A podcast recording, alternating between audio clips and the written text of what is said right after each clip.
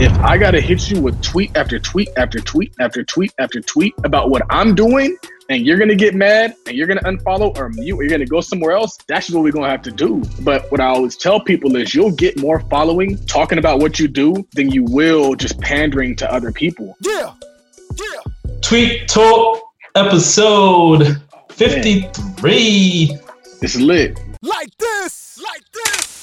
Woo time. Hot, hot. This podcast is brought to you in part by InvestAtTheTeam.com. We have created the official merch of Generational Wealth. You have to shift your mindset from employee to you can fire me the boss. Always remember, no sacrifice, no reward. Hood Estates. Exclusive collection available at InvestAtTheTeam.com. Now back to the world's greatest podcast. That's good.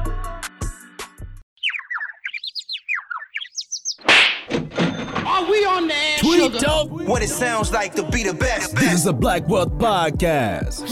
Build wealth, invest, own, and close the wealth gap. It's time to break down these financial concepts with your host, Mr. Todd Millionaire himself, Charles Oglesby, and Raphael Husband. It's lit. And it's episode 53. We'll figure out which episode it is later on in the show. Yep, yep, yep, yep. So as usual, Raphael and Charles, you know, the man Charles Mil- Todd Millionaire or Todd Billionaire on his way to billionaire. Catch him on Twitter at Todd Billion. Catch me, Raphael Husbands, on Twitter at Work Money Life. And tonight we have a special guest. Internet streets have been waiting for this one. We got tonight the young lion, beast in these streets, Dontez Akram. Catch him on Twitter at Dontez Akram, D-O-N-T-E-Z, A-K-R-A-M. How we doing, Dontez? I'm doing great, man. I appreciate it. It's a huge blessing to be on here with you guys. I appreciate the opportunity for real. Hey, man. Streets want it, man. Those listening, strap in. I'll take you on the ride. So, Dontez, tell the people real quick, real short, who you are, what you do. All right. So again, uh, I'm Dontez Akram. I am a 21 year old entrepreneur from Cleveland, Ohio. Um, I originally started off flipping durags locally in Cleveland, and I eventually made a durag brand called Snaggerag that went and did six figures in a, little under, a little over a year um, online on Shopify. And then from there, I just kind of uh, made different brands, made some courses, and helped a lot of people along the way on my journey uh, to this point. So it's been an amazing journey so far. I feel like one of the coolest things about Dontez and what he says a lot, and what I've kind of like pointed out is the level of money you can make when you work for yourself versus when you work for somebody else, and the time that it takes to make that money. And we always talk about closing the wealth gap, and I always say, well, business is how you close the wealth gap. People are saying, oh, well, business isn't for everybody. Well, closing the wealth gap might be for everybody. And so it's just cool to show like how he was saying. I think he said he made like twenty-seven thousand dollars in like a certain span of time, and he was like, it would have taken me this much time on my job to make that much money. So I think that that's one of the coolest things. Can you kind of talk about that because I feel like it might be different coming from you versus me saying it. Right. So um, let's see. It was between this month and last month. I made sixty-eight thousand on uh, just Gumroad, and that was kind of like insane for me because before um, it was kind of like my stepping stone. I just started seeing everybody else do huge numbers. I was seeing Julia do huge numbers, and everybody else was doing like these big numbers. And I'm like, you know, I can find a way to make it click. I just have to go about it a way that works best for me. So, um, you know, I found a way for it to click for me and I just kind of ran with it. And my first year, I was, uh, or before I even got into, well, as I was actually doing all of this, I was uh, selling cars. So during my time there, I was working on my Durag brand, still delivering stuff before work, early in the morning, sometimes after work, late at night, just so I can make sure I'm picking up the extra cash. Um, if you guys don't know, I have a two year old daughter, so you got to make sure you're balancing your money very well when you have kids. So it was my main priority to make sure that you know I'm not staying at my nine to five all this time and not making any cash um, elsewhere. So it was like my huge goal just to have an, another side of uh, income coming in for me. So um, yeah, that kind of that kind of showed me that working there, working, you know, doing these 12 hour shifts and doing all of this stuff and, you know, hearing all this back talk from people who um, like owners and whatnot, it just showed me that, you know, there's people out there that can really talk to you like this, however way they want to. And if you don't get up and go do it yourself or go get whatever results you're trying to get for yourself, you're gonna be stuck hearing that for the rest of your life. So I just got up, I made a difference for myself and for my family. And um, my first year I was selling cars, I was one of the top performers that came in at 19. Um, but I did a little under 27,000 my very first six months because I only stayed uh, seven months. So my six months, I did 27,000 and I compare that to the last two months on Gumroad. And it's just like, I tripled my income, but I did everything on my way. You know I mean? I didn't have to hear anybody else tell me anything. And the biggest part for me is for me to be able to provide for my family as I'm doing this, just dishing off money as I go and just make sure I'm consistent and disciplined. Those are my biggest things is being consistent and disciplined. One of the things that Dante said right there was just like how people can talk to you any kind of way when you work in their system. And I feel like that alone is priceless to not have to deal with that every day. Like imagine even if you made just as much money as you made, but you have peace of mind, you have self-worth people don't realize how much they can kind of push you down and keep your value down just because they can talk to you any kind of way. And then you start to think you're not even worth that much money. So it was one thing to not make that much money. It's another to think you're not even worthy of that much money. And so many people work in these jobs and work in these systems and they do it because they don't think they're any better than than what they got. And so they're just like, I'm gonna just let them talk to me how they want to talk to me, let them tell me I'm not good enough, let, me, let them tell me I'm not perfect. And so they just stay in that box. And so I think that's why these communities are so important and where we have to kind of foster that belief in each other. We can't be the same as they are over here passing limitations on each other just like they are. like what purpose does that serve? Um, can you talk to us about when you quit your job and what that looked like? Man, it was the hard it was actually one of the easiest decisions I ever made, but it was one of the hardest um impacts that it had on me at the moment. Um and the way it was I was just, you know, when you get certain a certain point in a job when you're fed up with everything, you know, is the clocking in and coming in early. It's the text messages from the managers when you're not doing something that they want you to do at the time that they want you to do it at. It gets to a certain point where it's like you're gonna you're gonna either quit or you're gonna just keep like standing for it. So I got to a point where it was just like, there's no way I'm gonna handle this anymore. And one particular moment or uh, one particular time, um, which led me into quitting, was a customer came in. They bought, they tried to surprise their wife with a car, bought the wrong car. Everything was funded by the bank, so I can't undo the deal. I was willing to do to undo the deal, and I guess the guy had a boatload of money. He said, "Hey, I'm willing to trade the car back in. He's going to lose six thousand and just get another car, and it was going to count as another unit for me." And the manager didn't want to count the uh, the sale for me and wanted me to do all the work over again and still give the dealership his money. So I'm just like, you know, it took me two hours to get him through the whole process. I'm not going to spend another two hours in here with him again. He knows me. He loves me. You know, he, he even said it. It's not my fault that he bought the wrong car for his wife. He should have paid more attention to it. And um, when I wasn't okay with going through with the deal and I let somebody else do it, I got a very disrespectful text message. Um, and the manager, it was um, it was just kind of a something I never expected in my life to hear from somebody who owns something. You know I mean? They're supposed to hold this standard of, you know, respect and all of this stuff. And the way I was treated through that text message showed me that I will never let someone talk to me like that over money. You will never have control over me over money. So as soon as I got the text message, he was just letting me know like it was disrespectful if your mom had if your mom tried to do something, you brought my mom into the situation. It's just it kind of spiraled after that. And I was just mm-hmm. like, you know, there's nobody who's gonna tell me what who I am and you know how I should go about certain situations. So, you know, I let my mom know that w- the text he sent me and I just got my stuff um, early in that next morning and just left. So it was very insane for me because it was like it kind of happened also like sudden. I thought everything would just be cool, but it kind of escalated from there and I was just like, I'm never gonna let somebody else talk to me like that ever again. What do you got for yeah, Raphael? That's, that's what what this whole wealth thing is about. And we keep telling people to start a business. It's not just about making money. It's about control and having p- power. Right. That's what it's all about. One of the things he also said that I like is is like you can kind of do it your do it the way you want to do it. And I was thinking about that, and I was thinking about like Tide Capital and what that is today. And I was kind of reflecting on where I was before Tide Capital. I mean, where I was simultaneous at the same time I was running Tide Capital and I was in a business relationship where I always had somebody looking over my shoulder, criticizing what I was doing, telling me I can't do this, I can't create that, I can't promote this. And even sometimes as an entrepreneur, people are going to try to put a finger on what you're doing. And like you got to break, like if you are like me, I had to break away from that because I knew that my creativity would be would be kind of diminished. And you have to be able to function at your ultimate level of freedom. And what's great is you kind of create your own company culture at that point in time. People always talk about the options community and how the environment there is what it is. And it's like because that's how i created it I didn't ask somebody if I could do it. And I feel like that's another. If we we should make a list of all the things that are dope about entrepreneurship that have nothing to do about getting rich. Like let's just mm. figure out what that is because it's a lot more than just getting rich, man. Facts, for real. What do you got, yeah, Raphael? So speaking of Tide Capital, I'm gonna start off with one of your tweets, Charles. A little short one. You said we are officially into venture capital. Talk that is so that. funny. Um, so I mean, we've done pretty well financially over the last few months, and the goal is to continue to scale that. But what's cool is now we can start being the bank. And so somebody I put out I put out an idea and I said, send me your deals. I want to fund your deals. I want to partner with you. And somebody brought to me and I a project that was uh, they have like a juicing company.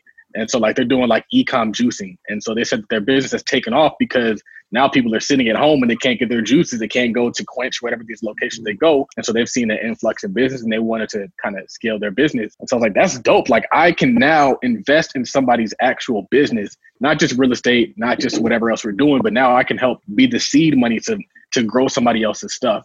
And so it was kind of dope to to know that, but it also kind of speaks to the real thing that we do this for. It's like I'm about community, not just about like me. Like, of course, you got to take care of yourself first, but at the end of the day, if we can become another solution to another problem, because everybody talks about the stats, like, oh, uh, we're not getting enough funding from VCs, we're not getting enough uh, funding from these angel investors. Well, guess what? my name is Charles and I like to provide solutions, not complaints. And so then I get to become that person. So it's just kind of cool to be stepping into that space and getting people to bring me opportunities to bring me deals. But once you get to a certain point, you realize finding deals is hard. Like, and that's kind of why I had to flip it on its head. Like, I'd rather be the investor because ultimately I'm going to be the investor anyway. And so it's like I'd rather partner with somebody, they bring me the deal, and now I can have better deal flow as opposed to me going out there, making the phone calls, doing all this stuff. So just a way for me to kind of reverse the funnel and have people bring me deals, and now I'm just vetting different deals. And I'm always getting different opportunities, vending machine opportunities, all these different business opportunities because I just kind of had to think my way out of it, which kind of speaks to something I was talking about earlier. Is like you have to free yourself up to think because that's where the money is. So it's like if I can pawn off all the labor, pawn off all the man hours, and I could just focus on like where we going next, what's the next project, what's the next venture. That's when you can really start getting M's. And so my goal really is like I told Chris, it's like everything is M oriented now. It's not like it's not like just going through the motions oriented. Because once you start to realize what it takes to get high, high level money, you stop doing the stuff that doesn't get you high level money. And you only focus on doing the stuff that's high level money oriented. What you what you say about that, Ted? I, I agree because you know what I've learned with having multiple streams of income is that as you have multiple, when other ones start getting slow, you start slowly um, losing um, not just patience but just attention to it. So I definitely understand that when he when he's coming from from that because I just started noticing like with certain brands, I would make certain websites and you know there's some that will hit hard and then there's other ones that are still hidden, but I'm not paying as much attention to it, so I'm not growing it as much. So I definitely agree with that. Yeah. It's like I want a system that does the growing for me. I was talking to my, my wife last night. I was telling her, I was like, I got anxiety right now. And she was like, Why do you have anxiety? And so I started breaking down different reasons why. And it was kind of like a therapy session. And what I realized is I need people who don't bring me every problem. I need people who get the problem and they handle the problem. And it only comes up the chain unless it's a big deal. But like plumbing issues, roofing issues, like you know who to call. Call them. Don't call me. Come and tell me what got handled. Because then it's like I'm constantly like yesterday I had a vending machine problem, I had a rental problem, I had a rehab problem, I have of course online sales problems. Like I can't just be dealing with problems all the time. It's only gonna create this pressure. I need people who solve those so I can do more thinking, do more creating, do more building because I'm like it's M oriented or nothing these days. Now, speaking of uh, venture capital, Charles, have you seen what Harlem Capital looks like nowadays? No, I haven't. I'm pretty sure the way you say it, it sounds like it's very diverse.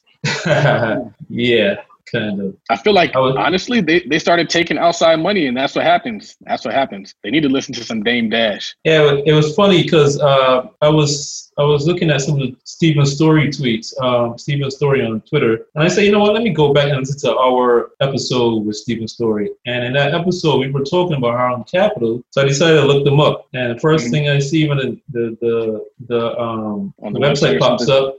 Hmm? I'm listening. As soon as, as soon as the website pops up, I see a picture. Five of them. John Henry is going. I didn't know that. And there's a really, a, yeah, there's a white lady right in the middle. And That's I'm like, crazy. I'm like, oh, okay. They're, they're going the women route. So they got the, the three other guys are still there. So now they have a black girl in there and a white girl in there. They're not owners That's or whatever. crazy. They're just like senior associates. Then I looked at the portfolio, and a couple of companies that they they're funding were all like white guys uh, running the show. So I'm like, I thought the whole purpose of their fund was to fund minorities and women or whatever. So now they're just going to the, the regular route, the regular VC route. So what was the whole Yeah. purpose? Speaking of VC, I was actually thinking about this as I was talking about VC. I was thinking about how like um, you have all these like superstar athletes who fund these companies, and the companies go on to turn into Uber Eats and whatnot. And I was like, man, like you have to have more of a vision for your money than just making fifteen million dollars off of one million dollars.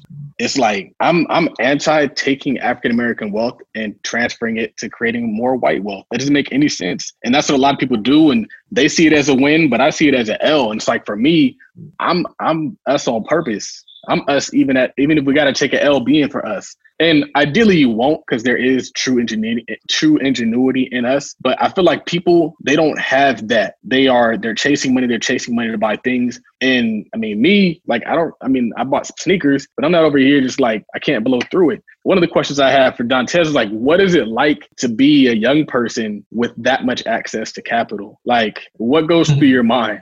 Man, honestly, um, that's a really good question because I rarely spend anything on myself. And a lot of people, even my close, like my closest friends who know what I do and everything, even they tell me, you know, you got to have some type of freedom for yourself. But for me, it's more so of the discipline. I took the time out in the beginning to become at peace with myself, to understand that I don't need, you know, um, you know, this this designer, whatever, to make me feel good about myself or to make myself feel like I look good or something like that. So I became at peace with myself in the beginning. I worked on my mentality a lot before I even got a chance to really get known for anything that I was doing. So I just feel like I personally don't really buy a lot of stuff unless it has something to do with investing. And me, like I'm being so like uh, goal oriented with over these next couple years, making sure that my daughter's accounts are financially set. I barely have time to even think about this stuff that I want because I have so much stuff. You know, I'm trying to start this business. I'm trying to help this person. I'm trying to sell this. It's just all these other things on my mind besides just spending the money that I'm making. And um, what I basically do now is just, you know, I sit the money aside and then when an investment opportunity comes up, I have the capital for it. Not, you know, sit the money aside, use portions of it,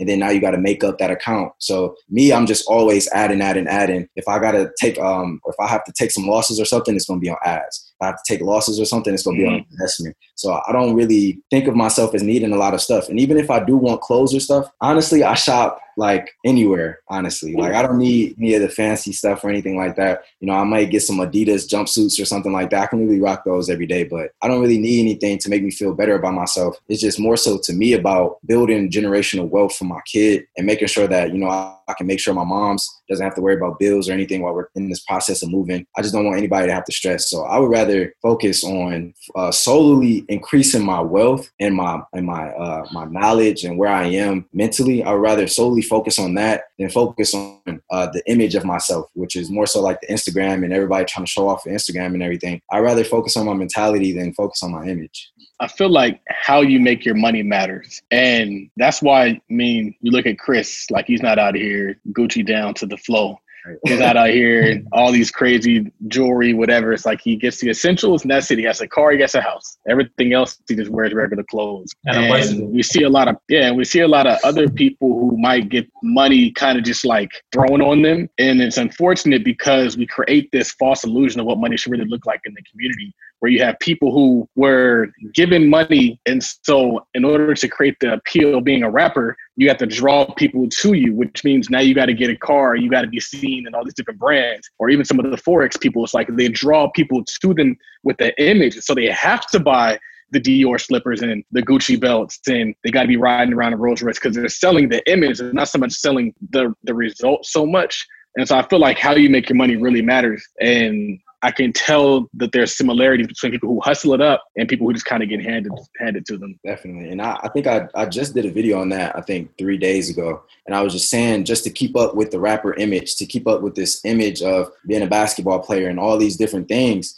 you have to spend a lot more than what you're making initially. So I would rather not lose money up in the beginning. I would rather go invest in myself. I'd rather go put the money aside because if I know if I don't have it, I'm not gonna sit there and fake like I have it. And that's why I, that's why I don't have uh, that's why I have a lot of a lot of problems with those people who do forex and all those things is misjudging people into thinking that they're going to be trading and only profiting. You know what I mean? There's there's there's other things that they're not telling people before they get in. And I would respect them more if they went about it as if, hey, you're going to lose some money up front, but I promise you, I'm going to help you make it back. I'm going to train you through this situation, but you have to have it in you. You have to see it in you that you're going to make it to the other side first, but you got to be willing to go through the mud before you can get to the stars. So I feel like that's huge. And I, I made that video and it made a lot of sense to me just to, to stay away from the image, the image, everything just image, you know I mean? Just focus on the mentality, honestly. The funny thing about being rich is you don't got to spend money to look rich or feel rich. Like you are like you already know you got it. So it's like in a lot of instances, it's like you just kind of you make sure you look presentable. You get a nice shirt, you get some nice shoes. Not out here looking dirty and bummy, but you're not out here like overdoing it. Right. Like you don't gotta have like I feel like that is it's so weird. It's like you get the money and then you stop feeling like you have to look like money. But when you don't have it, you gotta kind of make up for that lack. And so I've always felt like it's better to be rich than look rich and get rich than act rich. All right. So Dante, as you said be comfortable with being you. Yeah. You, got to expand important? on it, man. How is that important to wealth building? So for me, I feel like once you start understanding who you are and why you're doing everything you're doing, it'll all start making more sense. And the more you start accomplishing those new goals and you start setting those new ones, there's going to be different versions of yourself. You have to stay true to yourself no matter which goal you accomplish at, at what time, you know what I mean? So, you know, there's different milestones you're going to hit throughout your growth. And throughout those milestones, you can't switch up just because you're at the top and you feel like I'm better than where I was when I was first learning. And I feel like that's where that that that quote comes in into play is be comfortable with who you are. So knowing that I started from the bottom and I'll remember exactly that when I started to when I when I'm getting there or I'm wherever I'm at. So I feel like being comfortable with who you are is just is a very huge part of just being staying true to yourself. And whatever else you're trying to get in life, it'll gravitate towards you, but you have to know who you are first. If you're just out here and like Ty was saying, just for image and stuff and trying to be rapper or trying to show off this certain this certain persona that you're not, you're gonna get stuff that you don't want in return. So that's why I, I just feel like being comfortable with who you are and staying true to yourself is the best thing you can do in life, and that's that's going to guide you down the best path. No matter uh, you know what, whatever you decide to do, it'll guide you down the best path.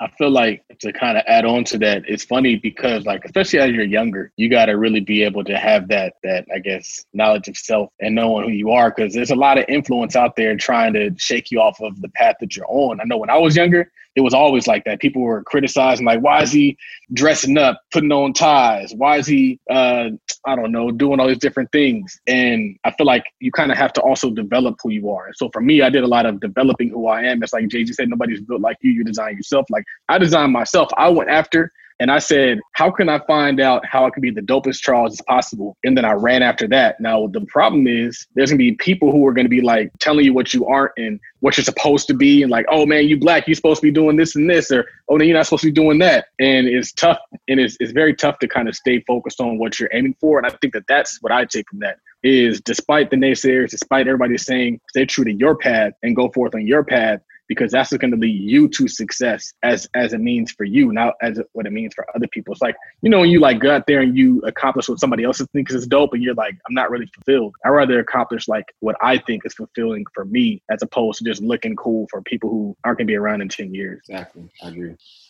Raphael, I got a tweet for you, man. For you, it says, and it's a current event, which is dope. Um, everybody knows how the whole Nick Cannon situation went down. He made some comments and he got fired. I was confused at first because at first, I thought Viacom owned everything, but apparently it's just Wild 'N Out. It's not his podcast. We still have his podcast. He still has all the things he's doing. It was just that Wild 'N Out thing went, went down. But your tweet, Raphael, says Nick Cannon is demanding full ownership of something that he created. Let's see how that goes. Oh, yeah. I mean, if he's demanding it, it means you're probably not going to get it. I mean, if you got to demand something that you created, that means it's not yours. I mean, it's like you use the word demand, but you're coming from a place of weakness. That's the way I see it. It's like, I mean, it's like Malcolm X said. He said, if you're a man, you take it. You don't, you don't ask for justice. They don't give you justice. If you're a man, you take it. So if, if you're a man and it's your brand, you take your brand. I feel like when you said that, it reminds me of like Beyonce paid me in equity. It's like if he had equity, he can make something move. Even if he's not a majority shareholder, at least he has some something to stand on. And so many of us are again chasing a check and we're chasing that immediate bag and not chasing the long term bag, and then we get effed in the end. What do you think, Tez? Like, can you imagine having to ask somebody for ownership of something you built? Honestly, it would have been no asking. It would have been either I'm getting it or we can go we can go the long route because I'm willing to. I created this and I put my all into it. I'm willing to go all the way down with it. So me, there would have been no asking. There would have been none of that. I would have went straight for it. And if there's a problem, I'll see you in court. That's just what it would have been. Right. I mean, it shouldn't have been any talk. I mean, it, it should have been his 100% from the get go. To me, it's weird. This is 2020. I feel like rappers. I'm talking about rappers now. I think rappers are so backwards in a way. Like, why is it in 2020 after Master P already showed us what to do back in '98? Why is it that you don't have full ownership of your stuff that you created out the gate, like from the beginning, before they can even sign sign you to a label or whatever? You should have full ownership of everything. If it's yours, it's yours. But I, I feel know, like man. the, the, the problem is people don't want to start low. They want to start at a high level. And what happens is you got to go find financial backing if you want to start at a high level from zero. And so they're unwilling to start that YouTube channel and then build it up to what Issa Rae's kind of built hers up into, which is still kind of questionable because she's still out there being funded by somebody else and they can ultimately take it away if they decide to also. But it's a great conversation to have because, well, like I was saying, you never want to be at the whim of somebody else. You never want to be at the whim of now we decided that you're fired. Like Dame Dash was talking about this last night. I listened to like a Dame Dash video every night, and he was saying like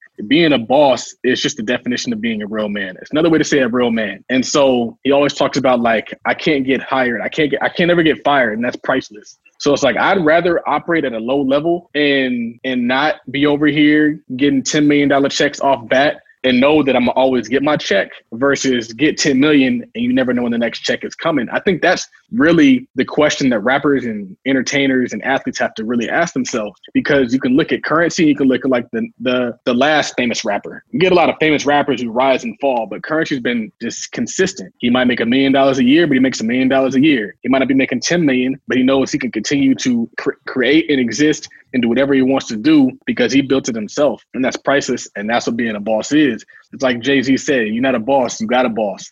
So it's like if you got a boss, you could be fired at any time. I'm not trying to be fired. I've been fired and it's not fun. Yeah, for real. you said Charles Dame Dash YouTube is like an NBA. You know what's funny? Is people pay big money to learn business from people who never built a business. And then they'll hear somebody who's built a business and they're like, nah, Dame, shut up, Dame. You don't know what you're talking about.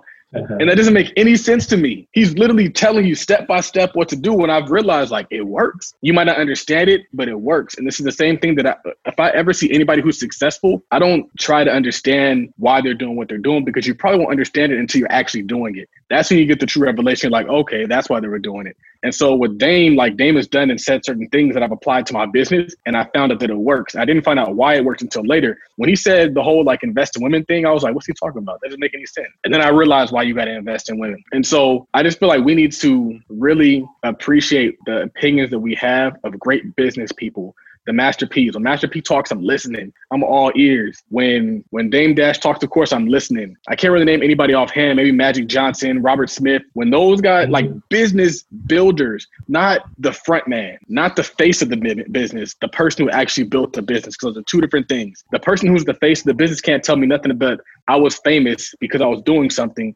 and they kind of allowed me to have equity in that business. But you weren't over here thinking of the strategy, thinking of the financial moves, thinking of the different marketing plan. Like that is the wisdom that only can be applied to me. Because I'm not going to be a famous rapper. I'm not going to be a famous NBA player, but I can figure out how to build a business from block by block by block. And that's why I key on the Dames and the Master P's and the currencies and the Larry Jones, the guys who are building it, not the people who just handed it. Because we have so many people who just want to be handed it. They want that break. They want to get that record contract. They want to get that that that uh, basketball contract. And most of us aren't going to get it, but all of us can build from the ground up. Every single one of us has that option, and that's why I key on that. And that's why I want more of us to key on that and appreciate that. And I can speak on that too from me being younger as well. Just growing up in this generation, I've I've noticed even in high school when your dream is to be a rapper, when your dream is to be uh, a sports uh, sports player or big time, you lose all sight of all the goals besides those. You know what I mean? The ones that are actually going to get you somewhere in life. People lose sight of that. And then when they lose sight of it or if they don't accomplish it, all of a sudden they have to stoop back down to just to square one because they don't know anything about anything else because they were only focused on this this goal. So I feel like a lot of people, even my age,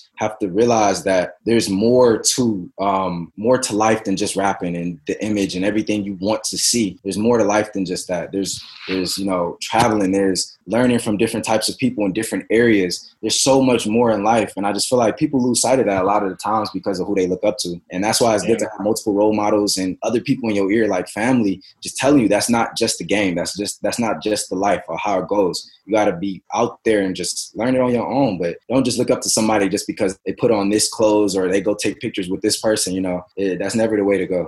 It's crazy how real it is that people still want to be rappers. Like I have a, I have a cousin. He's literally as old as me, and he's still trying to be a rapper. I'm like, bro, wow. like we grew up together, and you, you still you still got that. I mean, you could be doing so many other dope things. Like if you are a rapper, in essence, you're kind of an entrepreneur. You're somebody out there who's building a brand, building a name for yourself. Why not build that around a product? Why not build that around a service? Um, I think what's so interesting is like a lot of us should be business owners. We just don't have the guts to put it out there. We're afraid of the criticism. We're afraid of it not being perfect. Um, I'm curious because I, I know some of your story, but what did the beginning days of the Durag company look like? Because I know you've kind of gone through different iterations to land where you are now. So in the beginning, um, like I said, I was delivering locally in Cleveland. So there was a local beauty supply, um, literally like five minutes from my house. And um, I used to live in Egypt for four years of my life. So I speak Arabic. My, my, family's Muslim. So a lot of my wisdom comes from the religion as well. So, um, you know, I got a chance to network with the person that was there, the owner. And coincidentally, he spoke Arabic. I spoke Arabic. We hit it off and he gave me deals on durags. And um, I just started delivering them. And that's when it came to mind that, you know, there's companies like Grubhub and DoorDash that are taking advantage of inconvenience uh, of people or people just being lazy. So I was just like, I can do the same exact thing because a lot of African Americans wear these products. And there's not a lot of African Americans who don't even support these products as a whole. So it's like, I'm willing to, hey, I can go to these beauty supply stores and they may know where I'm getting it from, but I'm going to deliver it to them and I'm going to add a fee because they're too lazy to go get it themselves. So in the beginning, I was literally just doing that. It was just a numbers game to me. It was just literally how much can I get and then how much can I get off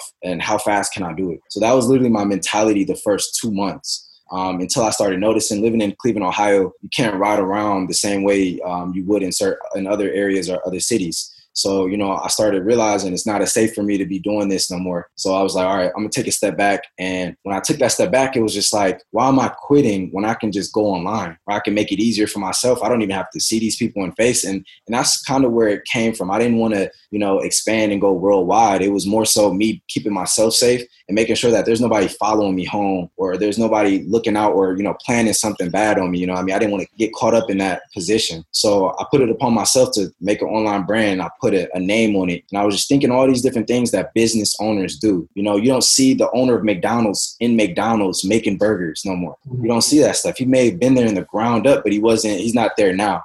So I had to think from an owner's aspect. And it was early on. I didn't have any experience. I didn't know any business owners or anything. So me learning on my own, it was very hard, but it, it helped me throughout my whole experience because now I can guide other people through what I've been through already. And I feel like that information is priceless because it's my experience. And not a lot of people have the same exact experience that I have. So once I literally went from doing all that stuff and delivering, and I did everything online, um, it kind of sparked because I was already delivering so many. And the way I was doing it was I was basically selling them, I was delivering them, and I was having the people that I was delivering them to post it on their Instagram story, tagging me and asking, hey, um, if you guys go shout them out, if you guys want to do rags, he'll pull up on you at any time. And that's where it kind of became like a trend in my city. Now i have you know people waiting for me the day after and the day after that and they're scheduling stuff with me to drive to them and at this time, now I'm like, I don't hear nobody texting me, making sure that I punch the clock on time, making sure that I'm, I have to take lunch at this time. Now I'm driving on my own time, listening to my own music. I can be with whoever I want in my own car. I'm at I have freedom for myself, and that's what was the main thing. When I seen that, I was like, okay, well, there's only so far do ask can do or uh, can go. So I limited myself in the beginning. You're gonna always do that with your business. You're never gonna just be like, I'm gonna be as big as this person or this company right out the gate. You're never gonna do that. You're gonna limit yourself. You're gonna have times where you just want to uh, give up. You're gonna have all those different times. You're gonna have to test all those different things to get to where you're gonna be at in the future or wherever you're at now. So I feel like when I began and going into online sales, I didn't know anything about e-commerce or any of that. I was just literally like, I'm taking all of my do-rags and I'm putting it online. That way, I am not, I'm safer from the people there. And once I started to learn about e-commerce and selling on stuff online and making drop or uh, drop shipping and all these different stuff, now I started to take it upon myself to, all right, I'm going to get my feet, you know, wet and I want to just mess up on a lot on everything. How much stuff can I mess up in, in, in a period of time? So now that I'm messing up so much, I'm learning so much and I'm taking mental notes and I'm taking notes. So it was just all a grind to me. And it was just like every person who's going to start a business, you're going to go through your grind it doesn't matter how long it is or what you're gonna have to go through it and you're gonna have to um, come out on the other side however way you do but you just can't you got to make sure you can't can't fall when you're at your lowest you know what i mean you got to get back up and especially when times are tough or certain situations happen like um, a while ago, I had U.S. Customs get at me for uh, selling designer headwear. So I was like, "Yo, I knew I could get in trouble, but I never thought it would have been U.S. Customs." But you know, it ended up being a blessing because you, although U.S. Customs burned all my inventory, it was nine thousand dollars worth of inventory. You know, that's a lot of money when you're my age. So when although they burned it, it was like it's better than getting sued by the companies that's actually owning it. So that actually helped me, and I, I grew my brand even bigger without those things. But um, the whole moral of the story is just you're gonna go through whatever you're gonna go through. You just got to go through it, and you got to be willing to understand that it's all a grind. Like you're never gonna come out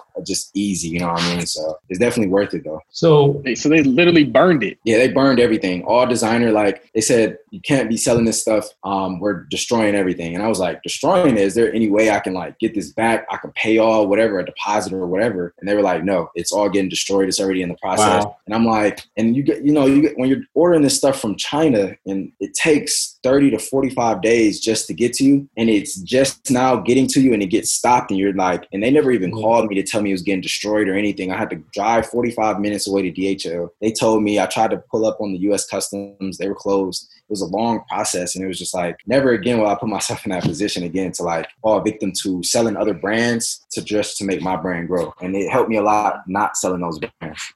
And this thing is coming by boat, 30 to 45 days. Wow. So, but what was the problem? Is because you, you didn't classify it right through cross customs? Oh. So there's, you can't sell designer, anything else designer. So I was selling designer do-rags and bonnets and stuff. And for a period of time, I was selling it for like five months, six months straight. So I'm like, I don't think there's a problem. And the reason I started to do it was because my competition was already doing it. So I'm like, if my competition is excelling in this, I have to at least give it a try. And I never ran into any issues until that day. And that's when I was like, I'm backing out fully. You can take the 9,000. My supplier refunded me the money. And I just was like, hey, look, if you can just keep up with my products that I'm working with now, I'll pay you back in the next four or five purchases. You'll have all that money and more. So that's how I worked it out with my suppliers.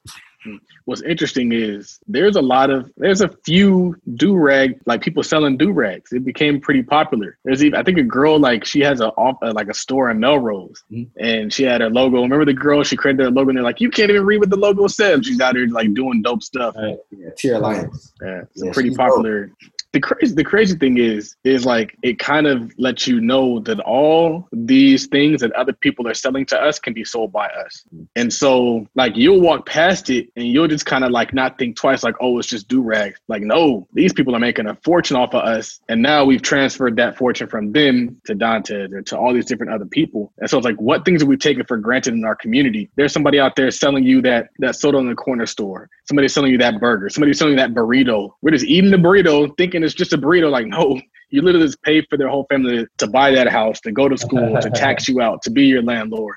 And so, if people are looking for business ideas, look at the ideas of people who are in your community that don't look like you that are selling to you and just replace them. Like, no malice, but that's an opportunity. Yeah, it doesn't have to be something fancy. That's That's the thing. Doesn't have to be something big and fancy. So uh, got this tweet from Dontez. I think this is a good one for both of you guys for sure. Dontez, you said, Money gave me the freedom to learn how to be a dad without stressing myself out. Money gave me the opportunities to make decisions that normally wouldn't have been there for me. Money may not be the answer to everything, but it damn sure solves a lot of problems. It does. And the reason I said all of it was because I was just appreciating the fact that today, you know, having my daughter, I pick her up every day from daycare. You know, I, I do what I have to do for her and I'm there all the time. And there's not a lot of dads that can say, I don't have to go to work and I can see my kid every day and do whatever I want with them every day. And for me to be able to say that, it put me in a position to think like, without the money, I would still have to go punch a clock because I would need the money to provide for her. So now that I'm able to provide doing what I do and it doesn't come come in, in contact with how I uh, spend time with her, now it's like that's true freedom. I can watch my daughter grow. I can become a better man and I can learn how to be a real boss. Um, you know, by doing the things that I want to do, but I can be there for my family at the same time. And I was just appreciating all of it because although, like I said, money doesn't solve all your problems, it solves a lot of them that people fail to realize are the most important in their life at that moment that they need it. So I feel like I was just really appreciative of the fact that, you know, money does open those doors that some doors just don't open on their own. You know what I mean? So I'm definitely appreciative of, you know, the growth and everything. I feel like I've only been a father for three months, so I can't answer that question as as well as he answered that question. Um, I, I would just say that it does help to have the resources. But I think what's unique is I think in a lot of ways, Father pushes you to become the kind of person that has those resources. Um, I always tell people, like, I hustle from a different place now. I work from a different place now. I'm not working from the mindset of having more than my friends. Like, I don't care what they have, not over here trying to stunt on them. I'm just trying to be the best version of me. And I'm trying to make sure that he never wants for anything and making sure that my family's taken care of. And so I feel like there's, and by me saying that, I realized a lot of us might be limiting ourselves by only working hard enough to beat the next person. And I think that that's what a lot of people do is, and I was talking about this, I was like, if you're surrounded by a bunch of people who are underachievers, you're going to hit mediocrity and think you balling. And so you got to get around the right people who are going to push you to the next level. That's why getting around people like Chris is very important because Chris will show you, like, bro, like, y'all out there aiming to make 10K a month Right. Chris is out there making 10K a day, making 100K a month. Like it'll expand your mind to what's possible for you because you think what's possible is only what the people that are around you are doing. So I would just say, and I always ask people this question: I'm like, is did did having a child make you that much better of a person? Because I know it did for me. I'm curious if for Raphael, for Dontez, if you guys can kind of agree or disagree with that statement. I definitely agree. I feel like I wouldn't have went about certain things. I wouldn't have been so courageous on certain things if it wasn't for having uh, having a daughter. And having a kid at 18 is the hard. It's not the hardest thing in the world, but it's one of the hardest situations you can you can be in early on like that. You know, watching your friends go off to college and to see people go partying and do all those things, and you have a responsibility. It gives you a different it gives you a different mindset and a different drive. And I noticed that you know when she came out, there's a different feeling in me. I don't everything around me isn't the same no more. I don't do everything the same way I would have did it did it if she wasn't here. So I dedicate everything that I do to her. So now it's like all of my results are because of her now. So definitely for me. I feel like what kind of coincides with hustling to kind of like beat your friends or be as good as your friends is you also kind of don't do certain things because you don't want to kind of be the oddball. You want to still fit in with your friends. And that can sometimes hold you back. And then when you have a different reason for why you do what you do, you do what is required to make sure that that person is taken care of. I think that's another thing that I do like we put a lot of very successful people on a pedestal and i feel like sometimes that can hold you back. Like the people that you're worshiping that worship can actually hold you back and that can look like a lot of different ways. Sometimes you might not say something that you want to say because you don't want to offend them. They kind of become your boss at that point in time. It's like you might not say something you might not do something you might not promote something as hard because you're like well what are they going to think? Well i'm here to tell you f what they think and you might not get to that point until you have a child because I'm telling you, I used to hold back because I didn't want people who I looked up to, maybe in real estate, maybe in business, to to look down on what I was doing. And when I had my son, I was like, if I gotta hit you with tweet after tweet after tweet after tweet after tweet about what I'm doing, and you're gonna get mad and you're gonna unfollow or mute or you're gonna go somewhere else, that's what we're gonna have to do. But what I always tell people is you'll get more following talking about what you do than you will just pandering to other people like when I became just driven on promoting my brand and promoting my business, my following actually doubled. It didn't shrink it doubled. And I feel like so many people, they are, that's what they're afraid of. They're like, well, I don't want people to get annoyed. I don't want people to like unfollow me and blah, blah, blah. And so they don't put out what they're out there. They just talk about regular stuff you have an obligation to promote your brand every single day. You have an obligation to literally be talking about what you do every single day because nothing else is going to pay you. Quavo and Saweetie and Megan Thee Stallion, they do not pay none of your bills. And so talking about the gossip that has to do with them ain't paying your bills. So you're not going to see no, I'm not going to leave a, a, a, potential marketing tweet and fill it with some Quavo stuff for what? Yeah, I tell you, it's only because of my kids. It's like I, I told myself, I got to leave them, I got to leave something for them. I'm all right. Like if I was, if it was was just me and I, I never build any type of wealth, I'll be all right. It's like when I was young, like like I say like even younger than Dontez, like 15, 14, I never understood why people really cared about money so much. But then it's like I got a little older, it's like family. I mean you got kids, that's why it's important, you know. So I gotta leave something for my kids and I mean, like you always say, like bump everything else. you gotta feed them. You, gotta you gotta feed them. I, I, I, and sometimes you gotta do things you don't want to do, like whether it's job, business, whatever. I, I told myself a long time ago, like my kids can't eat my dignity. So it's like Dontez in the beginning, he was delivering his his do rags. I don't know he was doing it, but let's say he had a car and his car broke down, he probably would have gone on a bus or a bike or whatever. You know, he wouldn't have cared. Like you gotta do what you gotta do. You know, you can't be worried about what other people think, right? Because your kids can't eat your dignity. They, they don't care about you being cool. They want dinner on the table at the same time it is every other night, man. Raphael, you have a tweet, and I think it could probably be relevant to everybody on this podcast. But the, the tweet said product outweighs talent, and there was a quote by Master P. Can you talk about that, Raphael?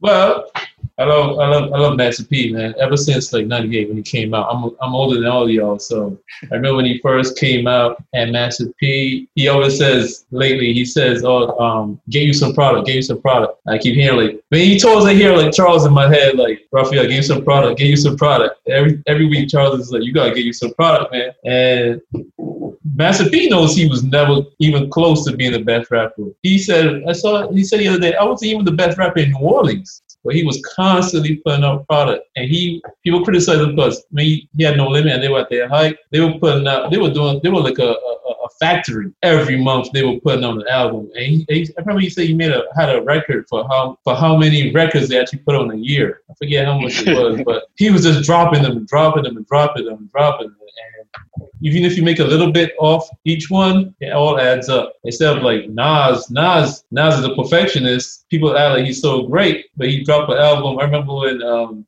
Jay Z came at him and he said, "You had you got four albums in nine years. That's like uh, one every two. like, come on, two shit was two. one of them was like, eh. The other one was Illmatic. That's a one hot hot album every ten year average. Like, come on. When he said that, it was like like, come on, man. Four albums in ten in nine, ten years. Come on, man. Four albums in ten years. We need that product, man. We got we all gotta be like Young Bull over here, the, the, the notorious T-E-Z. This guy got snag. You still got Snag a Rag, right? Yeah, I still got it. still got Snag a Rag. He's got um, the new clothing line, One Love Clothing. He's got the gum Gumroad going. I'm sure he got some other stuff going that I don't even know about about product. Outweighs but the crazy the, the crazy thing is he was working for the car dealership because they had the product, and so he had to get his own products. And we work for the law firm because the law firm has their own product. And so the separation isn't necessarily anything anything but that product. You get the product. Speaking of, uh, it's so funny because I was listening to Dame Dash and he was talking about Currency, and Currency releases albums kind of like Master P level. It's like either one a month or one every other month or something along those lines. But Dame Dash was saying that like the music is just like the marketing. You're just constantly putting it out there so that people know that you exist. I forgot the exact verbiage, but that's what you do it for. It's like you put it out there kind of like a podcast. You're constantly putting something out there so that you stay relevant. You got to stay relevant. You got to stay fresh. I think another thing is what's, that's so key about that is like you don't got to be the best. And a lot of people, they'll come at you and they'll say like, well, it's not the best And it's like, I don't got to be the best. I'm still eating. And another thing, I was listening to Larry June, he was like, he said, if you don't like my, my music, then turn it off. if you don't, this is the ain't for you, then just turn it off, man. The product outweighs talent. What's your thoughts on that, Dontez? I agree. Honestly, like as long as you're staying consistent at it, and and the way I just thought about it is the same thing with Twitter. You want to grow your Twitter, you want to grow your Instagram, you got to post the content. Content is king, and at the end of the day, you can say whatever you want to say. You can try to convince whoever you want, but they're gonna attract themselves to the person who's putting out value, who's putting out the product, who's doing the most, or you know, showing them something that they're not gonna get anywhere else. So I feel like you got to put out, you got to have the product and you got to be able to put it out in a certain way to where people resonate with it. So product is definitely it. You gotta, you gotta stay consistent with it. And just like I said, when you're going your Twitter, you got to come in every day. You got to hit tweet after tweet after tweet after tweet after tweet. You got to stay consistent. When you lose that consistency, you just start thinking, I just need to hit one big one. And when is that next big one going to come? You just start going into a cycle. So product is definitely it, literally. What do you got from Raphael? So you know, it's funny. Um, you know, currency came up through Dame Dash, right? Like currency Dame came Dash. up through currency worked with Dame Dash at one point in time, but he yeah, actually yeah, came up. I think he was signed by both No Limit and Cash Money. He was on both of those labels at one point in time. He's from New Orleans, right? right so right. like, yeah, something happened between him and Dame. I don't know what it was. Yeah, they they he said he tried to start a business with Dame. I guess didn't work. A lot of people their business relationships don't work out with Dame. I don't know why, but they always learn something from Dame and Dash. So they might not work out, but they always learn something. Okay, so Dontez says you said actually I might go to one of Charles' tweets. You were talking, you were touching on this uh, a little while ago. You said, sidebar, don't let any of these MFs tell you what you can or can't sell. Folks dead last in the wealth race, can't get fair wages, and folks want to come on here and be the online product police. Um, I don't know what inspired that. But I feel like I, I just feel like we have this culture where it's like you can't win for losing. You go to the jobs and they don't want to pay you fairly, and then you go and you want to create a business and people judge your business unfairly. And so I feel like you got to just sell what you got to sell and promote what you got to promote. Um, you can be the most qualified person, they're still going to find a reason to tell you that you can't do what you want to do. And so a part of it is like inspiring to other people, but it's also like a big middle finger to anybody that has anything negative to say because it's like if you if you could do it better, you do it. I'm still waiting. I, I buy everybody's course and content. I buy it all. Like somebody, there is one one dude who has some comments to make. He released like a product on pre-release, and I bought it, and then he retracted it. He didn't do the pre-release anymore. But I was like, once one of these haters drops a, a, an affordable course teaching us how to make as much money as they're making, I'm buying it twice. I'll gift it to somebody else. But the thing is, is they aren't willing to do it. They're willing to criticize it, but they're not willing to do it. And I feel like that's lame. And it kind of concerns me because we always make it seem like our issue was wealth. And then people got money and it just got real messy. And so we're just messy people with money now. And it's like, was the issue really wealth or is the issue us? Do we have some improvement that we need to do? Do we have some things that we need to work on internally? And I think that's a combination of both. But I think that you can't just solve one problem when you have a whole host of problems. You got to attack it all. Like money is a problem but also our ability to conduct ourselves with other people is a problem as well. Our ability to be supportive and appreciative of other people's success is a problem as well. So I just think that it's it's money kind of magnifies who you are, and you get money and you're messy and tacky. It's gonna be a messy, tacky person with money. It's like you said, wealth isn't the solution. Wealth just further exposes our dysfunction.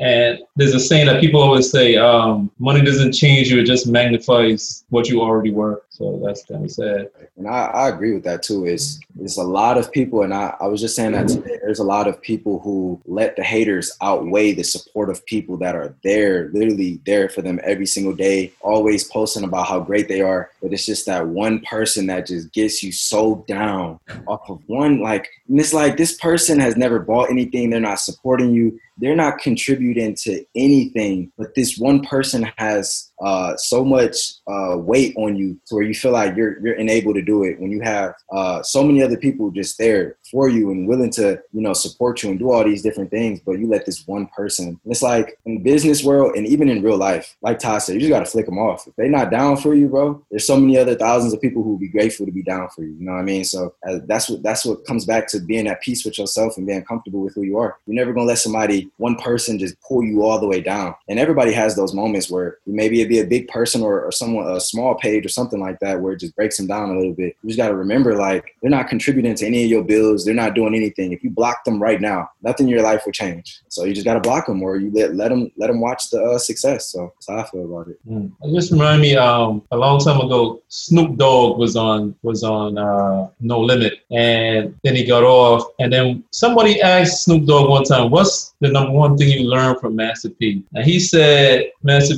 oh, what I learned from P was that haters are like dandruff. They can't get no closer to you than like right here, your shoulder, and then you just brush them off." That's funny.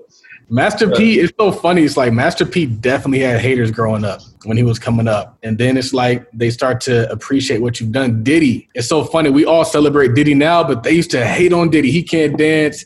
He doesn't make good music. He's not a good rapper. They hated on Diddy. So it's like, I feel like that kind of goes to the beginning of what we're talking about. Like, you got to stay true to you. Stay true to you. And later on, they will celebrate you. I've experienced it multiple times. Every time somebody comes for me and I just keep on staying on my path, they come back and like, oh, yeah, like, I'm, I'm trying to, I'm trying to get back in. What, what you got going on? And so it's like you can't compromise and you can't not do like think about it. Imagine if you let somebody knock you off and you stop promoting, you start producing because of their opinion about you. Imagine how much money you leave on the table. You're leaving millions, hundreds of thousands, tens of thousands of dollars on the table because you let somebody knock you off. When like he said, there's a big old world out there. I think about how much money we've been able to make and I look at like the Twitter following. I was doing the math. I was like, so if you sold, let's say 10,000 of a course at at hundred dollars at hundred dollars. That's a million dollars. And if you have hundred thousand followers, you still got another eighty thousand followers that you could be selling to, if not even more, ninety thousand followers. And so it's like the world is big. You can't let one person, in their opinion, most of them that you never met in life, over here knock you off your square. Like you got to stay stay focused on your mission. Most of them don't even have profile pictures or aren't even oh. noticeable or anything. It's like it's just one of those haters, and it's just like you got to brush them off. I like the I like the Master P conversation. I like that we have Master P appreciation these days because I feel like even I was once like not the biggest fan of Master P. Um, it's so one of the th- the dope things that I like is he he was posting the the Nipsey Blue uh that he had, and he was saying like, "I told you we get better with time." It's like right. the first one, look what what what it looked like. Now look at this one. We got the suede, we got this, we got this on there. The design is more fly, and that's one of the things I was trying to get LaVar Ball to understand. And I wish he wouldn't have stopped doing what he was doing because even if you look at him, like the second iteration was fly. Yeah. The first one right. was kind of like eh. The second one was fly. But if you look at the first Jordan, the first Jordan was eh. Now the later Jordans are like, dang, that's super checked out, all that stuff. Of course, now people can appreciate the first Jordan, but they can only really appreciate it years later. Right. And so I feel like as entrepreneurs, a lot of people see Tweet Talks as like business class. So like as entrepreneurs, you got to get that first iteration out there. You got to put it out there. You got to promote it, and you just gotta you gotta continue to critique and refine what you got as you go. Yeah, you. That reminds me, um, Master P. Everything's coming back to Master P now, man. But uh, oh, Master P. There we go. The, you're talking about the first Jordans. I remember when the first Jordans came out, they they hit him with fines or something. They hit him with fines. The NBA hit him with fines because he had black sneakers, and the NBA rules say you had to wear white sneakers to every game, whatever. Would just take the fines. It reminded me of Master P. When he when he made his first movie, um, about it, the movie, he um he tried to get it distributed in theaters, but he didn't like the deals he was getting. So he said, you know what? I'm gonna just go straight to video. I don't like the money they're offering me, whatever. But he put on it banned in theaters across America. Wow. For marketing, yeah, it's like he just put it out there just for the marketing, like banned in theaters. He, in reality, he just didn't like what he was getting. And he just put put his own money up, like Dame always said. Yeah. Shot the movie himself, wrote himself, and just put it up. Put all his people in the movie. Different. The quality wasn't great, but I know I bought I bought a copy back then, the VHS another key of being an entrepreneur is putting your other people on. Like we can we can beg other people for opportunities or we can create opportunities for other people. And i've done it and i was even thinking about it last night. I was like man i could i could put like a certain segment of my business to fund my parents mortgage. Like they're making the mortgage payment but imagine if i could just pay an extra thousand dollars each month on their mortgage we can knock it out way quicker. It'll probably be a write-off to me because i just figure out a way to make it so there was like compensation for my mom for whatever. And so it's like your business business allows you to really do things for more than just yourself. Like we always talk about, the business about community, not just for, for you. So I think that's dope. Oh, speaking of, for the listeners, if you are one of those late filers out there, you got to hit us up if you need tax services, Tide Capital Tax. Um, hit us up. You can DM me if you want, or because, you know, if you DM Charles, you're not, you're going to get lost in the ether.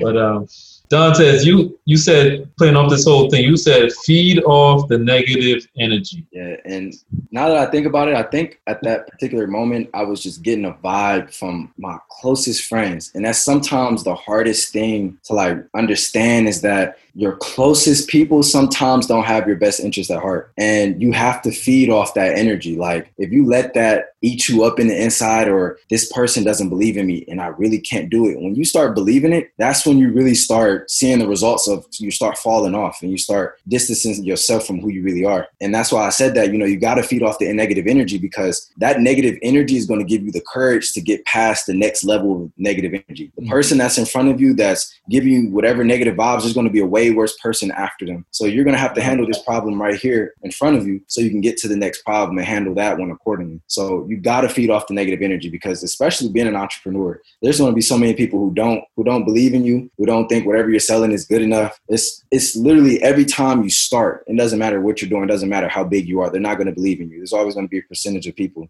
but you got to feed off that negative energy if you plan on getting to that level you're trying to get to. And it's the crazy part is that's true even if you have funding. Like funding no funding, whatever you first put out there that's unique and foreign to somebody, they're gonna be like, "What the heck is this? Right. What's a what's a what's a I? Why is there no buttons on this phone? That's crazy." and now all we use is phones without buttons. They even took way less buttons off. Why is there no headphone jack on this? I feel like we gotta we gotta really learn that. I think I never really took it as feeding off of the negative energy, although I feed off the negative energy. Um, every like I, I think somebody tweeted something and somebody brought it to my attention, and like I think I was kind of chilling on marketing and promoting, and it put a battery in my back. I was like, I got to go hard again. And so I, I went 10x. I was like, I booked like four ads on this page. I put like another three ads. I just went 10x. I just went crazy. And like when I was getting the most heat, that's when I promoted and marketed myself the hardest. And that's when I had my best weeks. And it's true. It's like I feel like the same thing can kind of be true as it pertains to maybe even race in America. It's like you can use the negativity that comes from race to wallow in your shame and not do anything and be mad, or you can use it as motivation to do dope shit. And I've always done that. Like people, if, if something comes against me, I'm like, I gotta get doper. I gotta do more dope shit. Not, oh man, they don't like me. It's like, oh, I guess I gotta get doper. So it doesn't matter if they like me or not. So I feel like I never really looked at it as like feeding off of the negativity, but I feel like most successful people do do that because you're gonna get it either way. LeBron James is hated. Yeah. Like we all get it, man. Visit getlacedlaces.com. Do your sneakers look just like everyone else's? Could your sneakers use an upgrade? Be sure to slide on down to getlacedlaces.com and grab some premium laces. These laces will make your sneakers stand out guaranteed. That's www.getlacedlaces.com. Premium shoes need premium laces. Go get yours now. You can also connect on social media at Principal P DMC.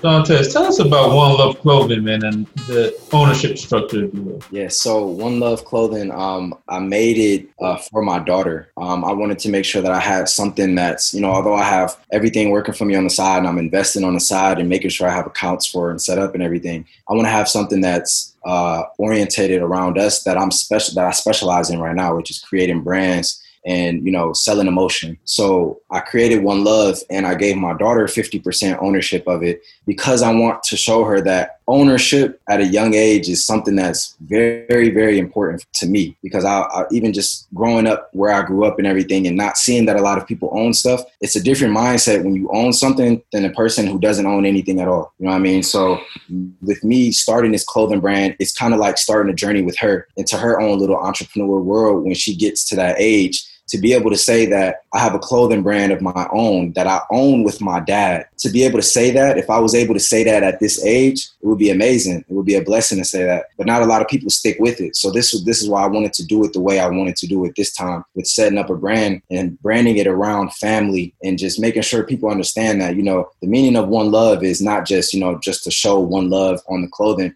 It's everybody dedicates and hustles and everything. And my whole entire life I dedicated everything to hustling because because I was always the person last. I was always the person to get picked last. And it and it when it adds up and it adds up and it adds up, you start to change as a person. So I want her to understand, even if you're blessed with talent, even if you're blessed with uh, this mentality that nobody else can have, you still gonna have to work hard no matter what you're trying to get to. So one love is dedicating and uh, all your dedication, all your hustle, it goes to one person, whether it's your daughter, your family, a lost family member, it goes to one place your city, the the place that you you come from, or it goes to one thing, whether you like sports or you're talented in rapping or anything. It, it, it's kind of like it goes around everything. And I just wanted people to understand you have to dedicate yourself to those three things in life if you're ever going to really look for real freedom or real success in life. So another benefit of entrepreneurship that isn't just getting rich is you can pass it to your kids. Mm-hmm. And you could work as hard as you want on your job. You can get all the promotions, you can get all the raises, but you can't pass that down to your kids. But you can pass that business down to your kids, which I think is dope. And the funny thing is like even if you start a business and it, even if you don't grow it to something huge, like let's say maybe you just do like a hundred thousand or even fifty thousand on the side a year,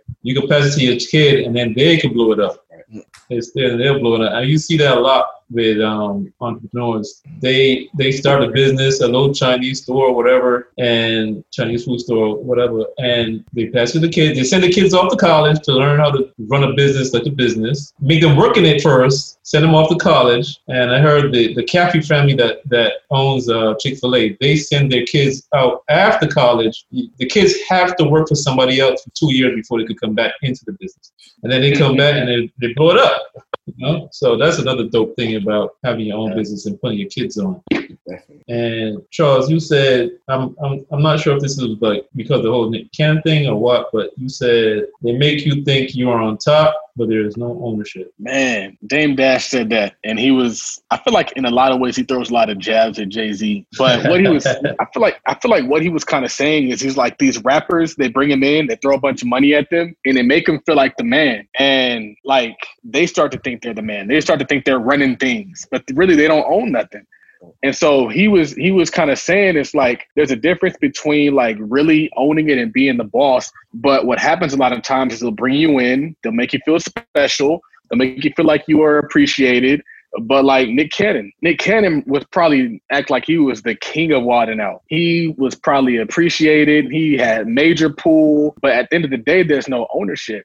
And so I think what Dame does, and it's something that I kind of do a lot, is he throws it in your face so you move different. He's not over here saying like, "Ha ha, look at you." He's like saying like, "No, move this way. It's better." Because it's better to be an owner than it is to have somebody give you this fake feeling of greatness. I'd rather have real like boss stuff than than the illusion of inclusion. It's kind of like we always talk about like the illusion of inclusion. It it dissuades people into not doing anything. Like if people really knew the way integration works, they would move a lot different. But they don't. They think that they're really they think that everything has changed. I I move because of my job and because it's the way my lifestyle is. I go to a lot of predominantly white areas, and when I'm there, you start to realize, like, bro, like this is a whites only area you go there, they be looking at you kind of weird. Like if they could, they would say something to you.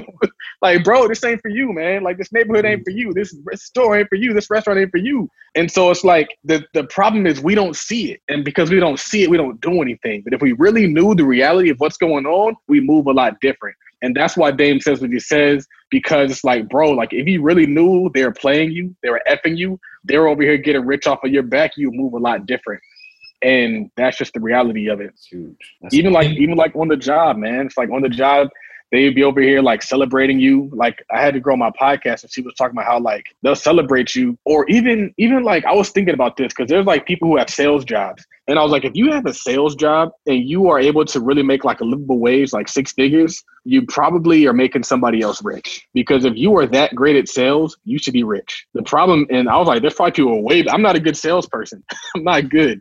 I've kind of had to grow into being somebody who can do that. But like, there's people who that's all they do is sell. But the problem is they're selling somebody else's product. And even um, P. Millie said it herself. She was like, when she was working for these people selling stuff, they were giving her like 10 and 20% of the commission, as opposed to with us, she's getting 50%. And who gets 80%? They make 80%, they do nothing. Mm-hmm. But they make you feel like you're the man while they're over here robbing you blind. It's powerful because a lot of people don't even notice or pay attention to it now. They just look at the upfront, and that's where it comes, like you said, that long term money. Especially when you're you're young. Every dollar that I get, I don't even think about it no more. Or any deposit that I get from Gumroad, that's not going to be there forever. And I think Xavier said it. You know, I don't trust just eat or I don't or, and if I put it in my way, I don't trust just ecom, so I'm gonna put money in real estate. I don't trust just real estate, so I'm gonna put money in stocks that's the way it has to be. Like people forget all about things that happen, like a pandemic. Most people didn't even for their nine to five to them go. Most people don't aren't prepared for that. They don't see that in the future. So that's huge, man. Honestly, and that's a powerful tweet.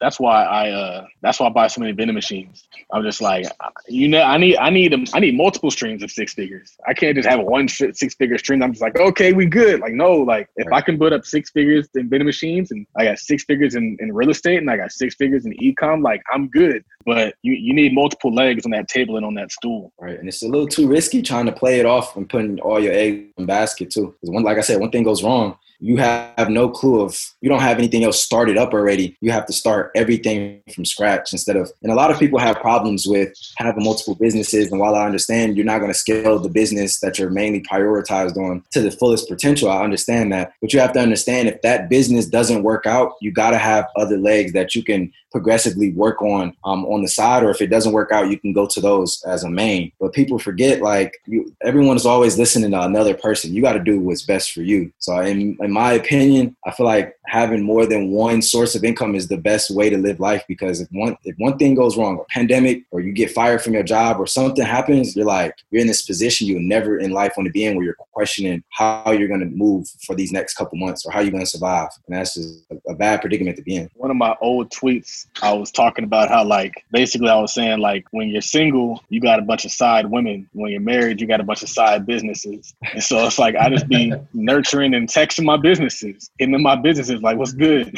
I never heard that before. uh, oh, that's funny. But I think that go and that goes for um, products too. Even if you got one business, you can't rely on one product. Like imagine if Charles once the options trading courses popped off, imagine if he only concentrated on that and never put out crisis money, never put out how to build a six-figure digital business. Right? You gotta have. You, what's crazy is somebody who buys one thing from you will buy everything from you. Mm-hmm. Um, people will literally just go down, just like bloop, bloop, bloop, bloop, bloop. like they just like they just want more of you. They want more of whatever you're selling. So you definitely gotta have more products out there. And that's gonna and that's it goes back again to the beginning when you stay true to yourself. People realize when you're when there's genuine when there's someone who's genuine and they can realize when there's a real person. So when they're real, they get addicted to real. They like, I need more real. I need to buy more. I need to spend whatever I'm making at my nine to five to get more of this because this is irregular where I'm at or where, or from the people around me. So that's people buying into who you are, and that's part of building your brand. And that's why building your brand, your personal brand, should be first before you even start a business, so you can actually push people to the business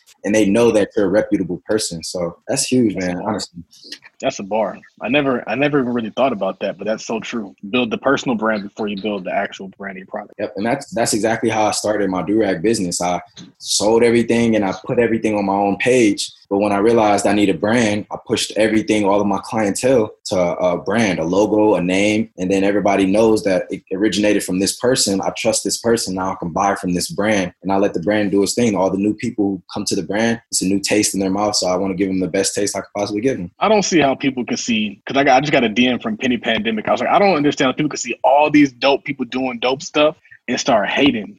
I feel like you got to get inspired. I feel like Dontez in a lot of ways inspired me in what I'm doing. Like we all inspire each other. Like I, I think I had one of my tweets. I was like, some people will see somebody make a hundred thousand dollars a month and get mad and start hating, and somebody will be inspired. And the person that gets inspired is gonna be the person that makes a hundred thousand dollars a week because it's like all they're doing is showing us that it's possible, and people don't need it to be easy. We don't lose because it's hard. We lose because they tell us it's not possible. And so if it's not possible, they don't even try when I put out there the whole like we made this much money, now everybody's like, I'm next. Right. Everybody's like, I-, I got it next. Like they're all chasing that. And it's real, it's tangible. They can get to it.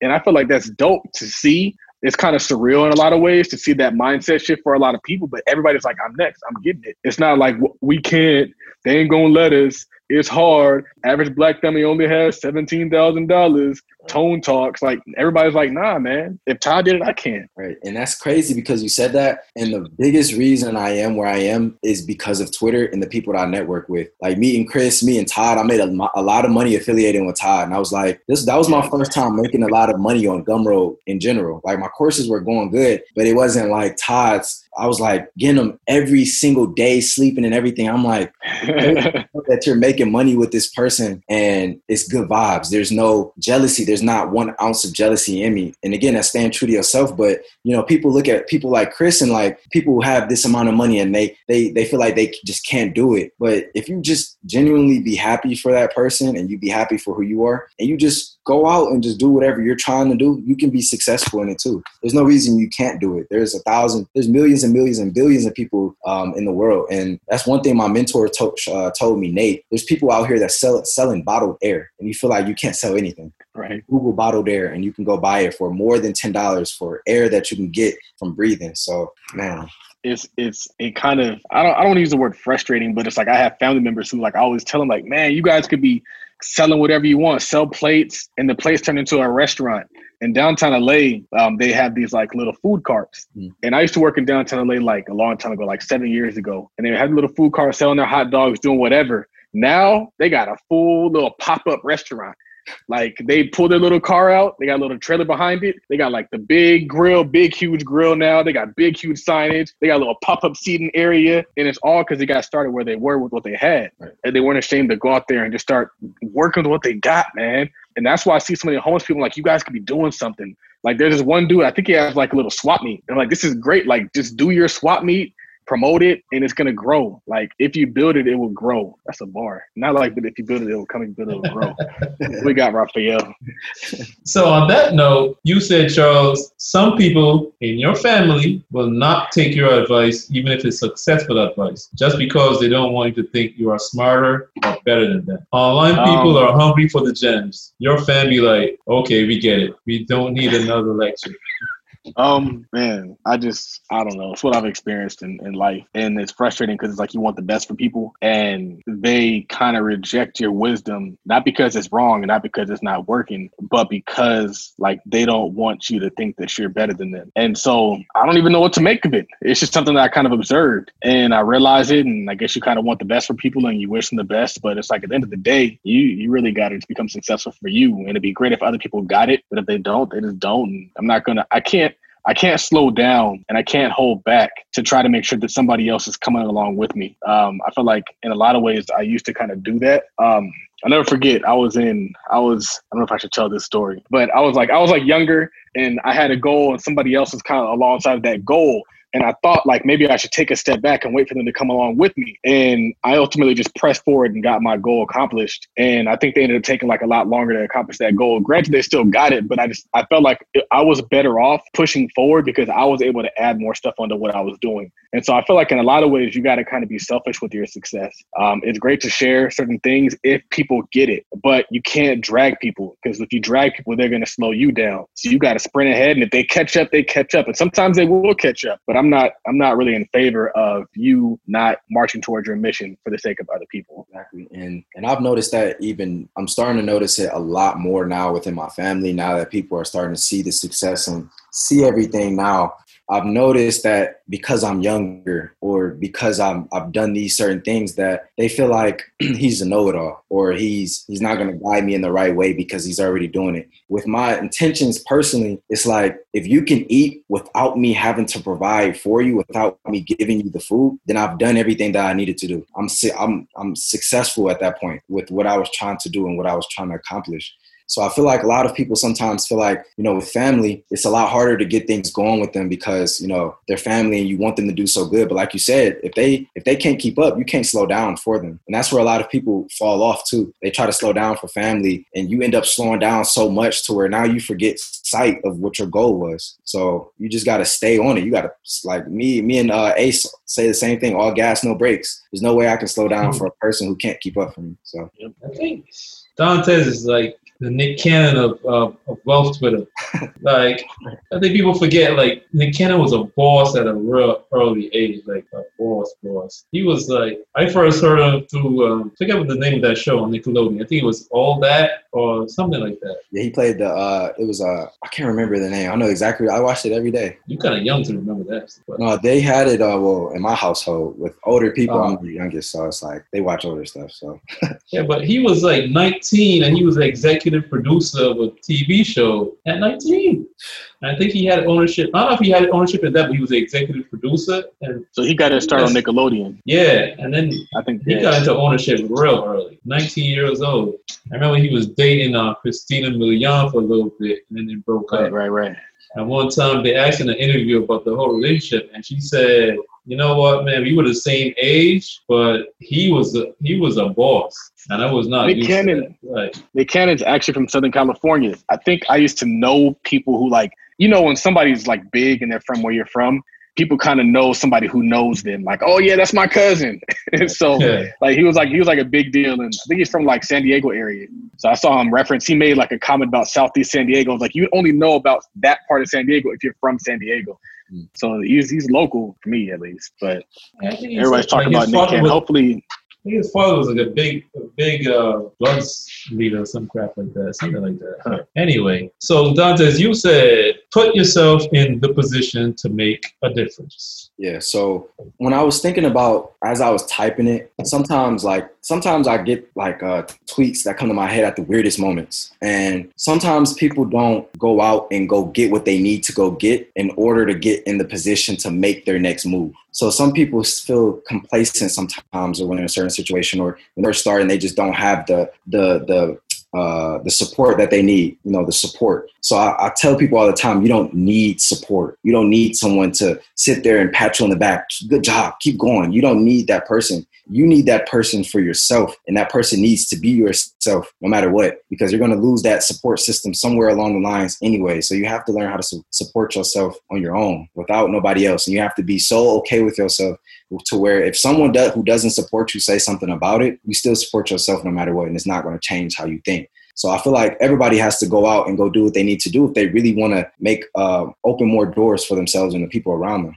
straight bars. Hit him with another tweet, Raphael. Keep him going. Yep, yep, yep. So, Ted, you said one thing every successful person had was a vision. It may not have worked out exactly how they thought, but it did. And that's all that matters. And I was saying, I actually tweeted that tweet as I was watching the Nipsey Hussle uh, interview. And like a lot of people ask, you know, where you get your wisdom from at this age. And, and I, I watch a lot of Nipsey Hussle. I have a shirt on right now. And I feel like every person that I've seen in my life, and even the people that I look up to, all had a vision. They all had an end goal in mind. It didn't matter, and, and this is something that uh, he said in an interview that I watched yesterday. You have where you're trying to get to, and you have, or uh, where you're at right now, and you have where you're trying to be, and you have all this other shit in the, in between that really doesn't matter until you get to the end. And I, I kind of ran with that because it's like that's so true. You're not even going to remember what you did two months ago, but you're going to remember the fact that it helped you get to where you're at right now. So I feel like every successful person has a vision, and even like Todd or even like Chris or and the biggest people that I, I really look up to the most, they all had a vision and they showed other people that it was possible first, which gave other people vision. So it's just you know uh, people with um, you know sight just leading more people with more sight. You know what I mean? So just uh, it's a lot of people that lack that vision. They need a vision in order to stay consistent. It's funny because I was thinking about this today because I was running the numbers on the rate. And uh, I never forget, like a long, maybe like ten years ago, I took, a, I was in Long Beach and I saw a Bentley, and I took a picture in front of the Bentley, and somebody made a comment of like, "Oh, folks over over here always taking pictures in front of cars that they don't own." And then I remember somebody else made a comment like a few years ago, and she was like, "Oh, Charles always taking pictures of cars that don't belong to him." And I was like, "It's gonna be crazy when I pull up in it one day." because it's like people don't realize what I'm doing. It's like I'm building what I want. I see what I want, and I'm gonna focus on what I want.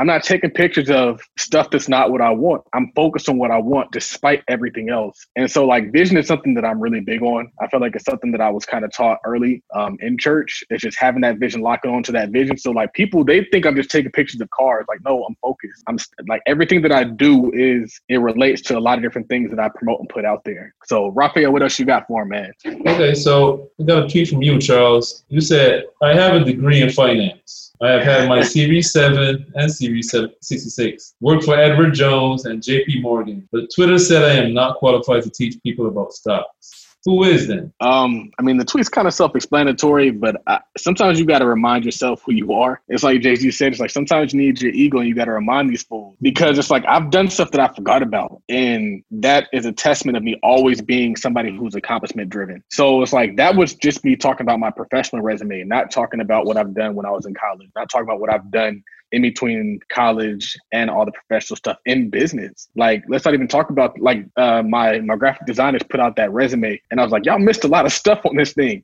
But it's it's like I feel like that's kind of what it was. Is I had to remind myself and also had to remind people. But in a lot of ways, you don't really have to qualify yourself for people anyway. It's like, and like for me, the product sells itself, and people who have had success, it sells itself. And I just had to get prepared for when I did see that opportunity to strike on that opportunity and double down on the opportunity. But I just, I mean, that's kind of where I was in that mindset is, is like kind of, kind of like reminding myself, but also kind of throwing it in Twitter's face once again. It's like, I am qualified to be here. And even if I didn't have those credentials, if I've had the success, because that said, I didn't even really start even talking about what I've done until I had success in that space. So it's like those credentials, I didn't even start teaching people it until I had success applying those credentials to real life. And so like that's just me. It's like Dontez, he has success doing what he's doing. Once you have success, now you can teach people how to do it. I'm not just teaching people the information that I've learned. I'm teaching people how I use that information to apply it to actually get results and they can do the same thing too. Exactly. And that's and that's why I tell people a lot of times YouTube should be a best friend, but experience is the person that's going to be closest to you because you know you can watch all the YouTube videos and you can you know listen to all the podcasts and uh, watch or buy all the courses you want to buy, but without the experience, the experience is what's going to help you get to that next level because you know what you're doing, not because you know what you heard. So that's huge, man. Like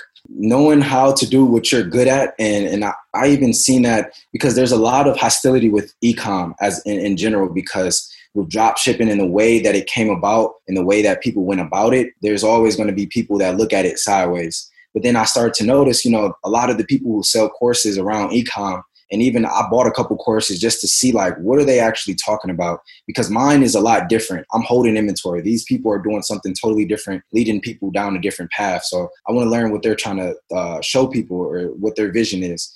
And what I noticed is is there's a lot of people that are just teaching what people have already seen on YouTube and not teaching what they've learned.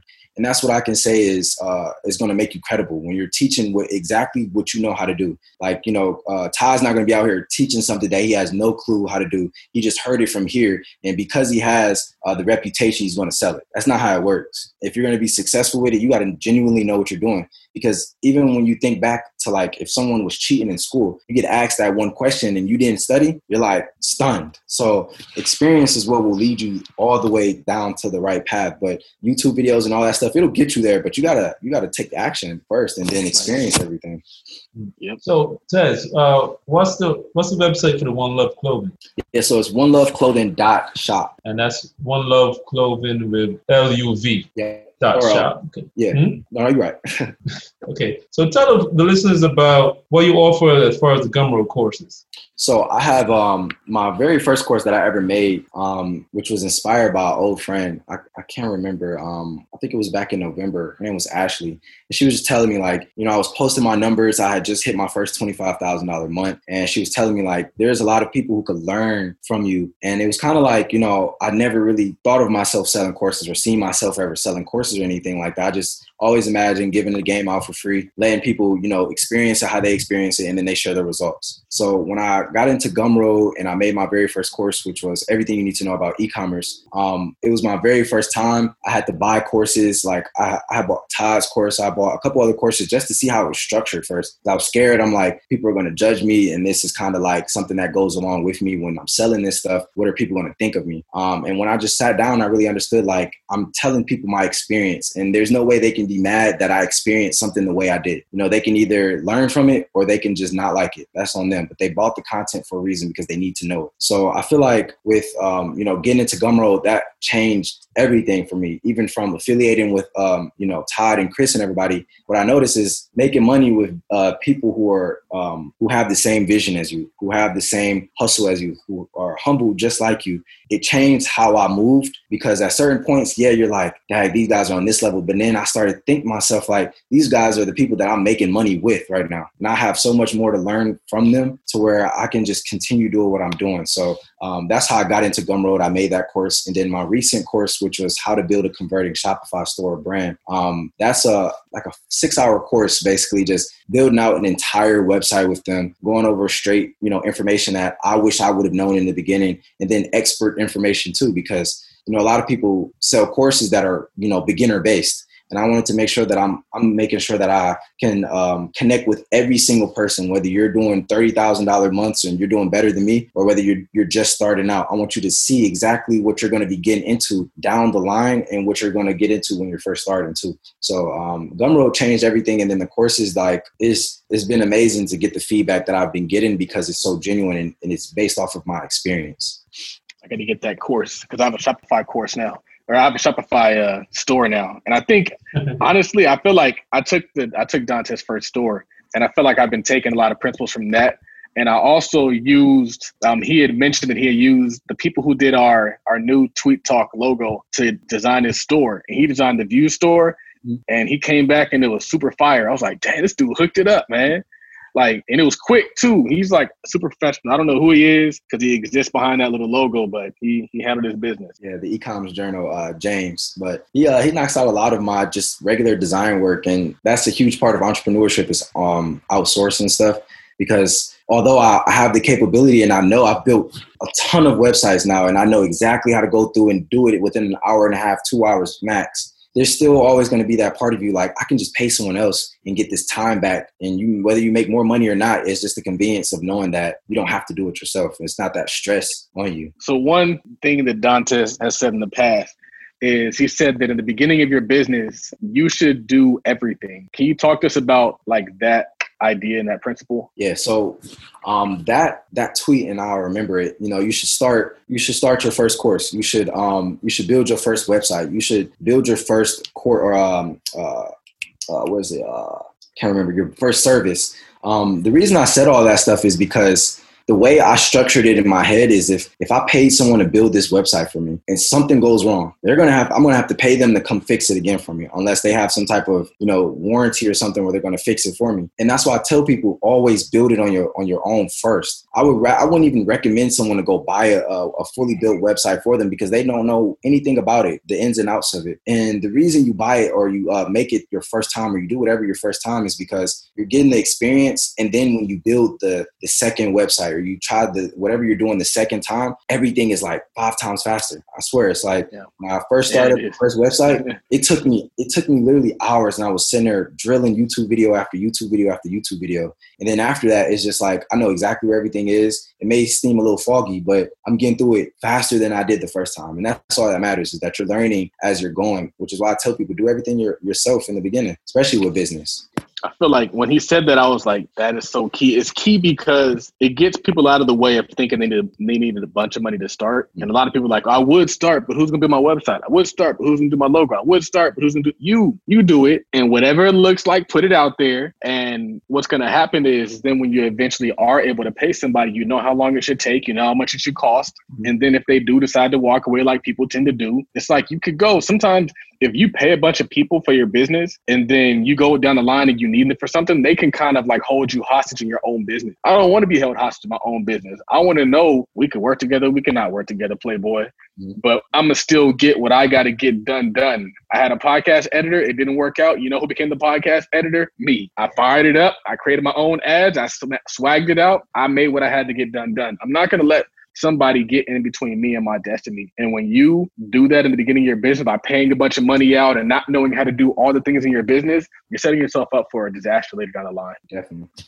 And Charles, you said the first business is the hardest business. After that, everything is downhill from there. So knowledge is one thing. You know how to do it. But like in the beginning, like I think I talked about this in the last podcast, how like I always talk about get started, get fancy later. And that's great for the first business when you don't have anything. But as you have the wisdom of how to grow a business and what's necessary, and then you also have the resources, now you can just start putting the pieces together intelligently. So, like you said, he can do it, but he just rather pay somebody to do the website. And so it's like I want to be, and I am in position to where it's like I'm starting this business, and oh, we need a truck. Oh, we need inventory. Oh, we need this, and it's just done. You just start moving seamlessly through different things, and you know what you have to do to get it to the next level. And money's not a, an issue anymore. You can you can kind of slow down. You can get things done without money, but when you have money, it makes things way easier. But once you build that first business, once you have stacks, now the next opportunity, because we never start doing, we never stop doing business. Business just kind of converts and we just grow and we just do different businesses. So like even the, the business that Dontez has now, he's not done. Like he's super young. Who knows he's to get into it next? For me, it's like, who knows I'm to get into next? It's like people around me, they have ideas. I'm like, cool, let's bankroll that. Let's get you that car let's get you that product. And they don't have to worry about the struggle. They only got to focus on the scale. And so the first business is a grind because you got to come with everything. You got to have no experience, no money, no following. I was telling my mom, I was like, I got X amount of followers. Everything that I do is easier for you. All we got to do is tack on your service into my following and you already have a leg up. And that's how it should be. People shouldn't have to start from zero. They should make it easier. Everybody else does that for their people. They don't make them start at zero, they make it easier for them. And so now that we all have success, we should be able to leverage that success to make everybody else's path and every, everybody else's way easier. And that's why that first business is difficult. Getting to that first large stack of money is the difficult stack. And then everything else is easier after that.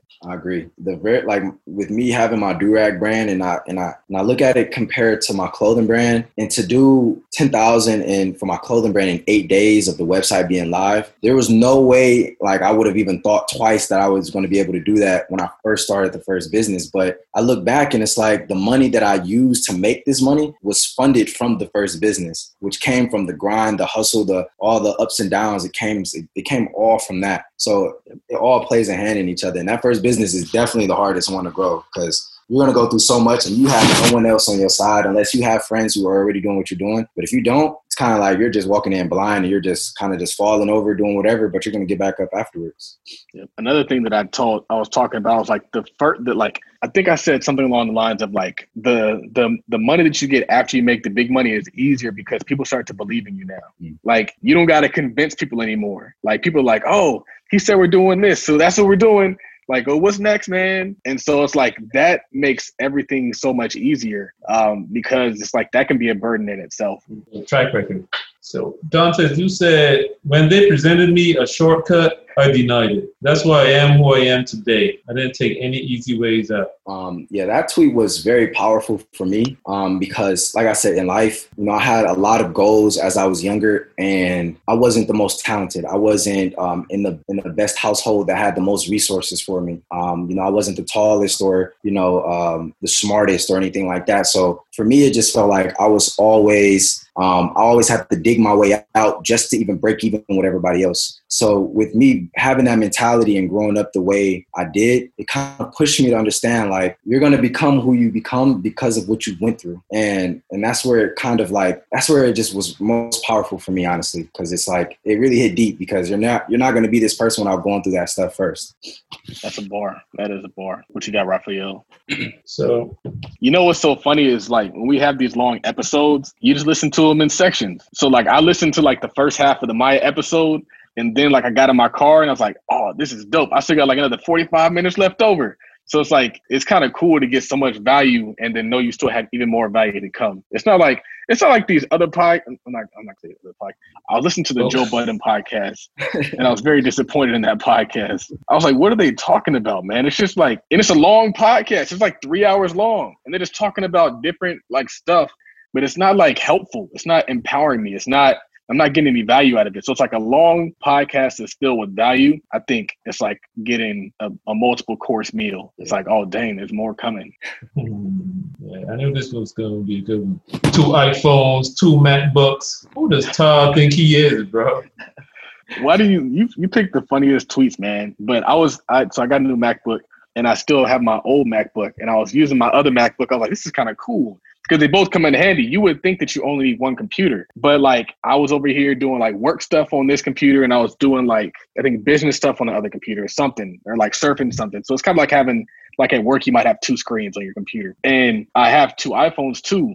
And I said the who does Todd think he th- think he is because like people used to really like say that a lot. Like, who does this guy think he is? And I feel like I've always known that I was destined for great things, but they might not have known it and they might not have seen it, but I saw it and I moved accordingly. And so people are to look at you crazy when you when you got big plans, but you aren't yet to your big plans, but you're making moves as though you already are there. Then it's like, who does this guy think he is? Like, a God, that's who I told you I was. Like, man.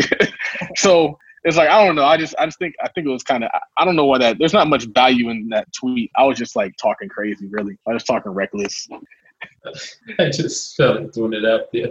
This guy, I think he is. Dontez, you said, I'll never be okay with taking handouts. I don't know how some of y'all were raised, but I was raised to go get my own. Even when you're struggling, you dig your way out and pave your own way. Never give someone the opportunity to say they made you. And I, I think that last part, never give someone the opportunity to say they made you. I think that was installed in me when I was very young. And, you know, having those people who have the resources, but they offer it to you at a price where you owe them or something, or they they make you feel like you have to do this for them, you owe them uh, a favor or something like that. That kind of stuck with me since or until I'm dead, probably because it's like although yeah this person and that tweet in particular came from a tweet that i had before which was you know someone hand i would rather go get a hundred thousand on my own than have someone give me 200000 and the reason I said that is not because I'm incapable of managing 200,000 and making more with it. Of course I am. But if I don't have the knowledge to get from a dollar to $5, from $5 to $10,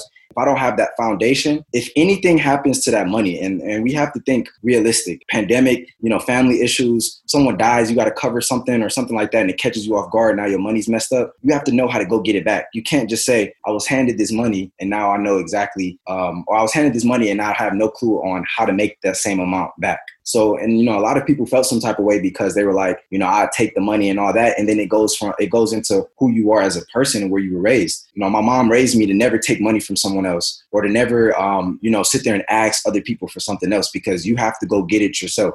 If you don't have it, God made it that way for you for a reason because you have to go get it. So I feel like that it goes, it, it builds your character too. Because if you're not taking handouts, you're you're nitty gritty. You know, I mean, you're going to get down to it. You're going to go out and you go do whatever you need to do to go get to it. So a lot of people, you know, they they grow up in these households where their families don't tell them that, and now they're they're wondering why they are so attached to a person who's providing for them, and they can't leech off of, or they can't latch off of them because it's like they're so used to this person's providing for them that they don't know what it's like for them to provide for themselves. And that's why I always tell people you got to do stuff on your own and you got to make sure that you're not taking just anything from anybody. If someone wants to fund my business or something like that, it's cool. I'd rather go do it myself and make sure I build the money up so I can do it myself forever, however long I need to do it for, not just I run out of this person and I have I don't have this money now. So a lot of people were feeling some type of way about that tweet, those two tweets. And I just wanted to clear that up too. It's just like, you know, I would rather take the knowledge of learning or knowing how to get a hundred thousand than just getting two hundred thousand and not knowing how to make more with it. Because you can have all these plans what you're gonna do with two hundred thousand, but I bet the first thing if you're,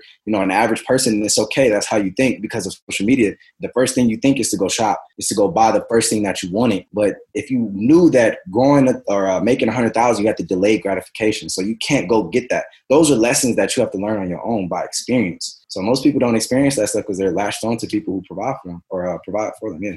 So much value in that that statement, um, and I agree with both those tweets. Um, like Jay Z said, he said something about I, did, I didn't take the hand that I took the man route, and I always heard that and I always resonated with that. And I feel like it's it's important. I always tell like, I don't tell people this, but like one of the things that my mom did for me that um, I'm thankful for, but in the moment I was very upset is I think I was in college and I wasn't working much. And like people around me were getting like EBT and they're getting like all the groceries they wanted. And I was like, man, I should get I should get EBT too.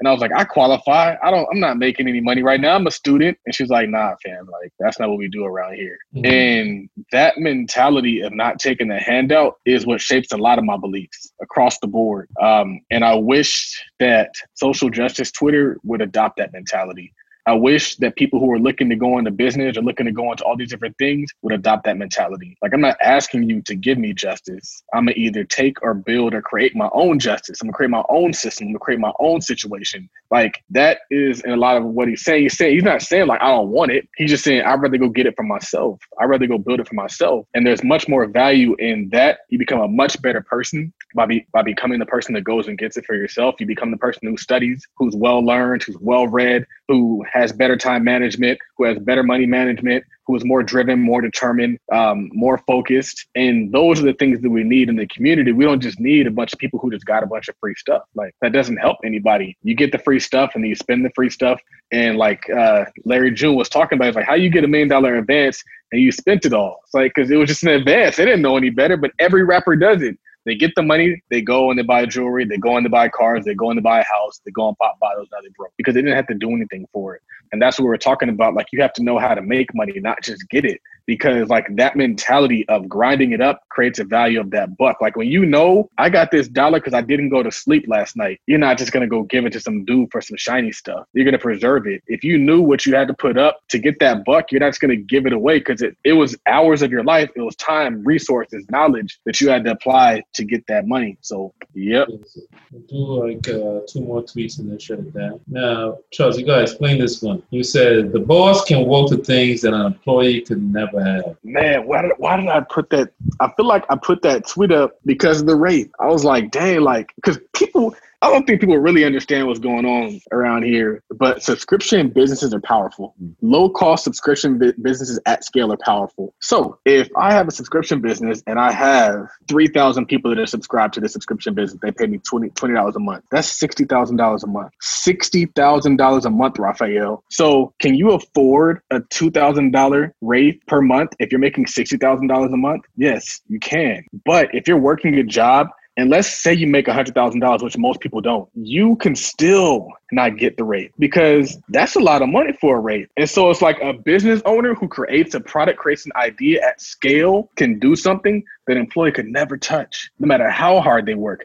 And that's why I chose entrepreneurship because my parents are very successful employees. And I see so much of life that they left on the table. And I said, I'm getting that life. I'm going to figure out what I need to do to get the boat, to get the big body, to travel whenever I want to travel, to go to Hawaii because I want to go to Hawaii. My parents are very successful employees. And all I've heard them talk about is like the stuff they couldn't get. Like, yeah, they live well and live at a nice level, but I'm like, me hearing it, like you want the parents your stuff, you want the stuff your parents said they couldn't have. You want the stuff your parents aspired toward. You want to actually accomplish that goal. And so like that's what I've always worked towards, and that's why I've always kind of been the person that I that I am, to a career. People will look at you crazy because they be working their jobs and they be out here becoming the best employee, and I'm over here looking crazy, building this brand and doing all this stuff. And then they look up, it's like, bro, like your brand is so big. And I was like, that's because I've been doing this for three to five years. I've been, and now it's even better because now I have the resources to start hiring more people to do it at an even higher level. So I'm like, what else can I invest? I'm like, the dope thing about it is as your business grows, you can invest very hard in making your business dope. And so now it's like, man, what how how much better can I make my processes? How much more money can I invest in this? Like I don't even want it. Let's just invest it back into the business and make the video production great, make more graphics great, make all this stuff great and polish it and create it even better. So that's what I was saying. I was like, people will see it and they'll be like, bro, like you wilding out. And I was like, this actually isn't really anything. Like it's actually kind of light work. Like we out here really doing it. As long as things continue to go this way, it's not that big of a deal because we chose to be bosses, not to be the greatest employee. That's facts. Man, that's powerful. I've never heard it from that angle before. Jeez. So this last tweet from Don says, I think this one is a powerful one. Uh, the people who make the most amount of money are owners or investors. The people in most cases who work for them make less. The owners' companies sell you a service, a product, or a solution. Investors invest in their product because they believe it's a good idea. Invest. So I was speaking so much on investing at that moment, and it was more so because I had a lot of friends who were scared to invest. And I wanted them to realize that if you don't invest, that is the biggest risk you can possibly take. And the reason I say this is because um, if you're not investing, you're not challenging yourself to be better in a different area of your life that you're not capable of doing without um, without supervision. So if you're not willing to invest and to go do the uh, the stuff that's not normal to most people, you're not going to be not normal or uh, above average to most people because you're not invested. You're not trying to do stuff. And ownership, you know, a lot of people ask, you know, uh, even with a lot of the, the black crime and stuff that's going on in the world right now, it's like we can say, yeah, everything's going on and, you know, we can, we can just feel how we want to feel about it. Right. Or we can say, how about we own the stuff that's around us so we don't have to be put in those predicaments so where we have ownership. Now they can't say nothing. Just like nick cannon he doesn't own his stuff so now they can talk and they can fire him. They can say whatever they want to say now. After that now they have all this publicity about him getting fired. They can say whatever they want to say now. But had he owned it he'd be owning it and he can say whatever he wants so owners and investors are the are in most cases the richest people in the world because they're doing what the the other people aren't doing, and that's why investing is so important because you got to invest in yourself, and then you have to invest in other places. If you're not investing in yourself, then what are you living life for at that point? That's what I feel like. Y'all already know how I feel about that one, man. Um, this, this, is a Black Wealth podcast, as Donald the Voice says. yeah, Tweet talk, the Black Wealth podcast. How Charles feels about that, but I, I will I will say that um, because I feel like like that tweet and my comment kind of coincide because this is what I did. So it's like I had parents who were great employees, didn't get what they want. And we would go places and you would see the people who did have those things. And so me being me, I was like, what do these people do? Like, oh, he uh, he runs an investment company, or oh, he owns this store, he owns this business. And so, me in my mind, especially after reading the book Rich Dad Poor Dad, I was like, so that means I got to be on this side of the quadrant. I got to be either a business owner or an investor to live how I want to live. And it's not easy, and it's it's hard. It's frustrating, especially because when you're around a bunch of employers, you're gonna look real crazy. But it's true. If you look at the Forbes list, it ain't no employee. There's not one employee on the Forbes list. Every single person owns a business. But then when you really get into business, you start to see why. Um, I forgot what I was what I was thinking about, but it's like when you start to see the money that you make selling products, it's unlimited. It's unlimited money. You only have this many hours of your life. And so that's why everybody that I have around me, and I think Chris did the same thing. Once you get that, once you realize that, you're like, bro, I can sell a hundred products in a day, but I can only work eight hours in a day. And so that's why Chris is doing it. And that's why I've been doing it. Like everybody close to me, like, y'all need product, man. Y'all need something to sell. My mom, you need something to sell. My wife, you need something to sell. I'd rather be selling these items than you be going to work at some job where they talk to you crazy, where they tell you that you ain't enough, all these other things they do to you, like just sell products. You'll make way more money. You'll make six figures in a year and these jobs won't ever get you six figures on purpose. Tavi spitting the facts for real. All right. So what's the the, uh, the website for the, the do-rag brand? So uh, for my do-rags, it's snaggerag.com. Um, for my clothing brand, it's one love, one L-U-V dot or uh, clothing dot shop. And then if you guys want to find me on Twitter and Instagram, my Twitter is Dontez Akram and my Instagram is underscore the real Tez. I both I, I drop gems on both and I try to uh, stay consistent on both. So make sure you guys uh, keep up with me on there. Oh, by the way, he definitely does drop gems. Uh, if you catch Dontez on an IG live, definitely catch it. You definitely watch that. One. I, I gotta say, you, he dropped some stuff in them IG lives for sure. Appreciate um, Make sure you follow Dontez on all the social media platforms. You follow. You can follow myself on Twitter at Work Money Life. Follow Charles on Twitter at Todd Billion. Follow us on Instagram at Tweet Talk Podcast. Follow Charles at Todd Billion, also at Tide.capital, and also at That's a Black Man. Let us shout out the show sponsors, investorsateam.com, home to the You Can't Fire Me the Boss t-shirt, and also the new sponsor, Get Laced Laces. Get your fresh laces for your kicks. Update your whole wardrobe at getlacedlaces.com. And, you know, Tweet Talk episode 53. Episode Master uh, P. The Nick Cannon slash Master P episode. Right, right. Literally. we are out. Peace. Cool. Yeah, yeah. Yes, this is Donald the Voice, the official podcast editor and producer of the Tweet Talk podcast, featuring, of course, Charles Oglesby and the man Raphael Husbands. And look, man, if you just listen to this episode, then you know exactly what I'm capable of. You know my swag, you know what I can do.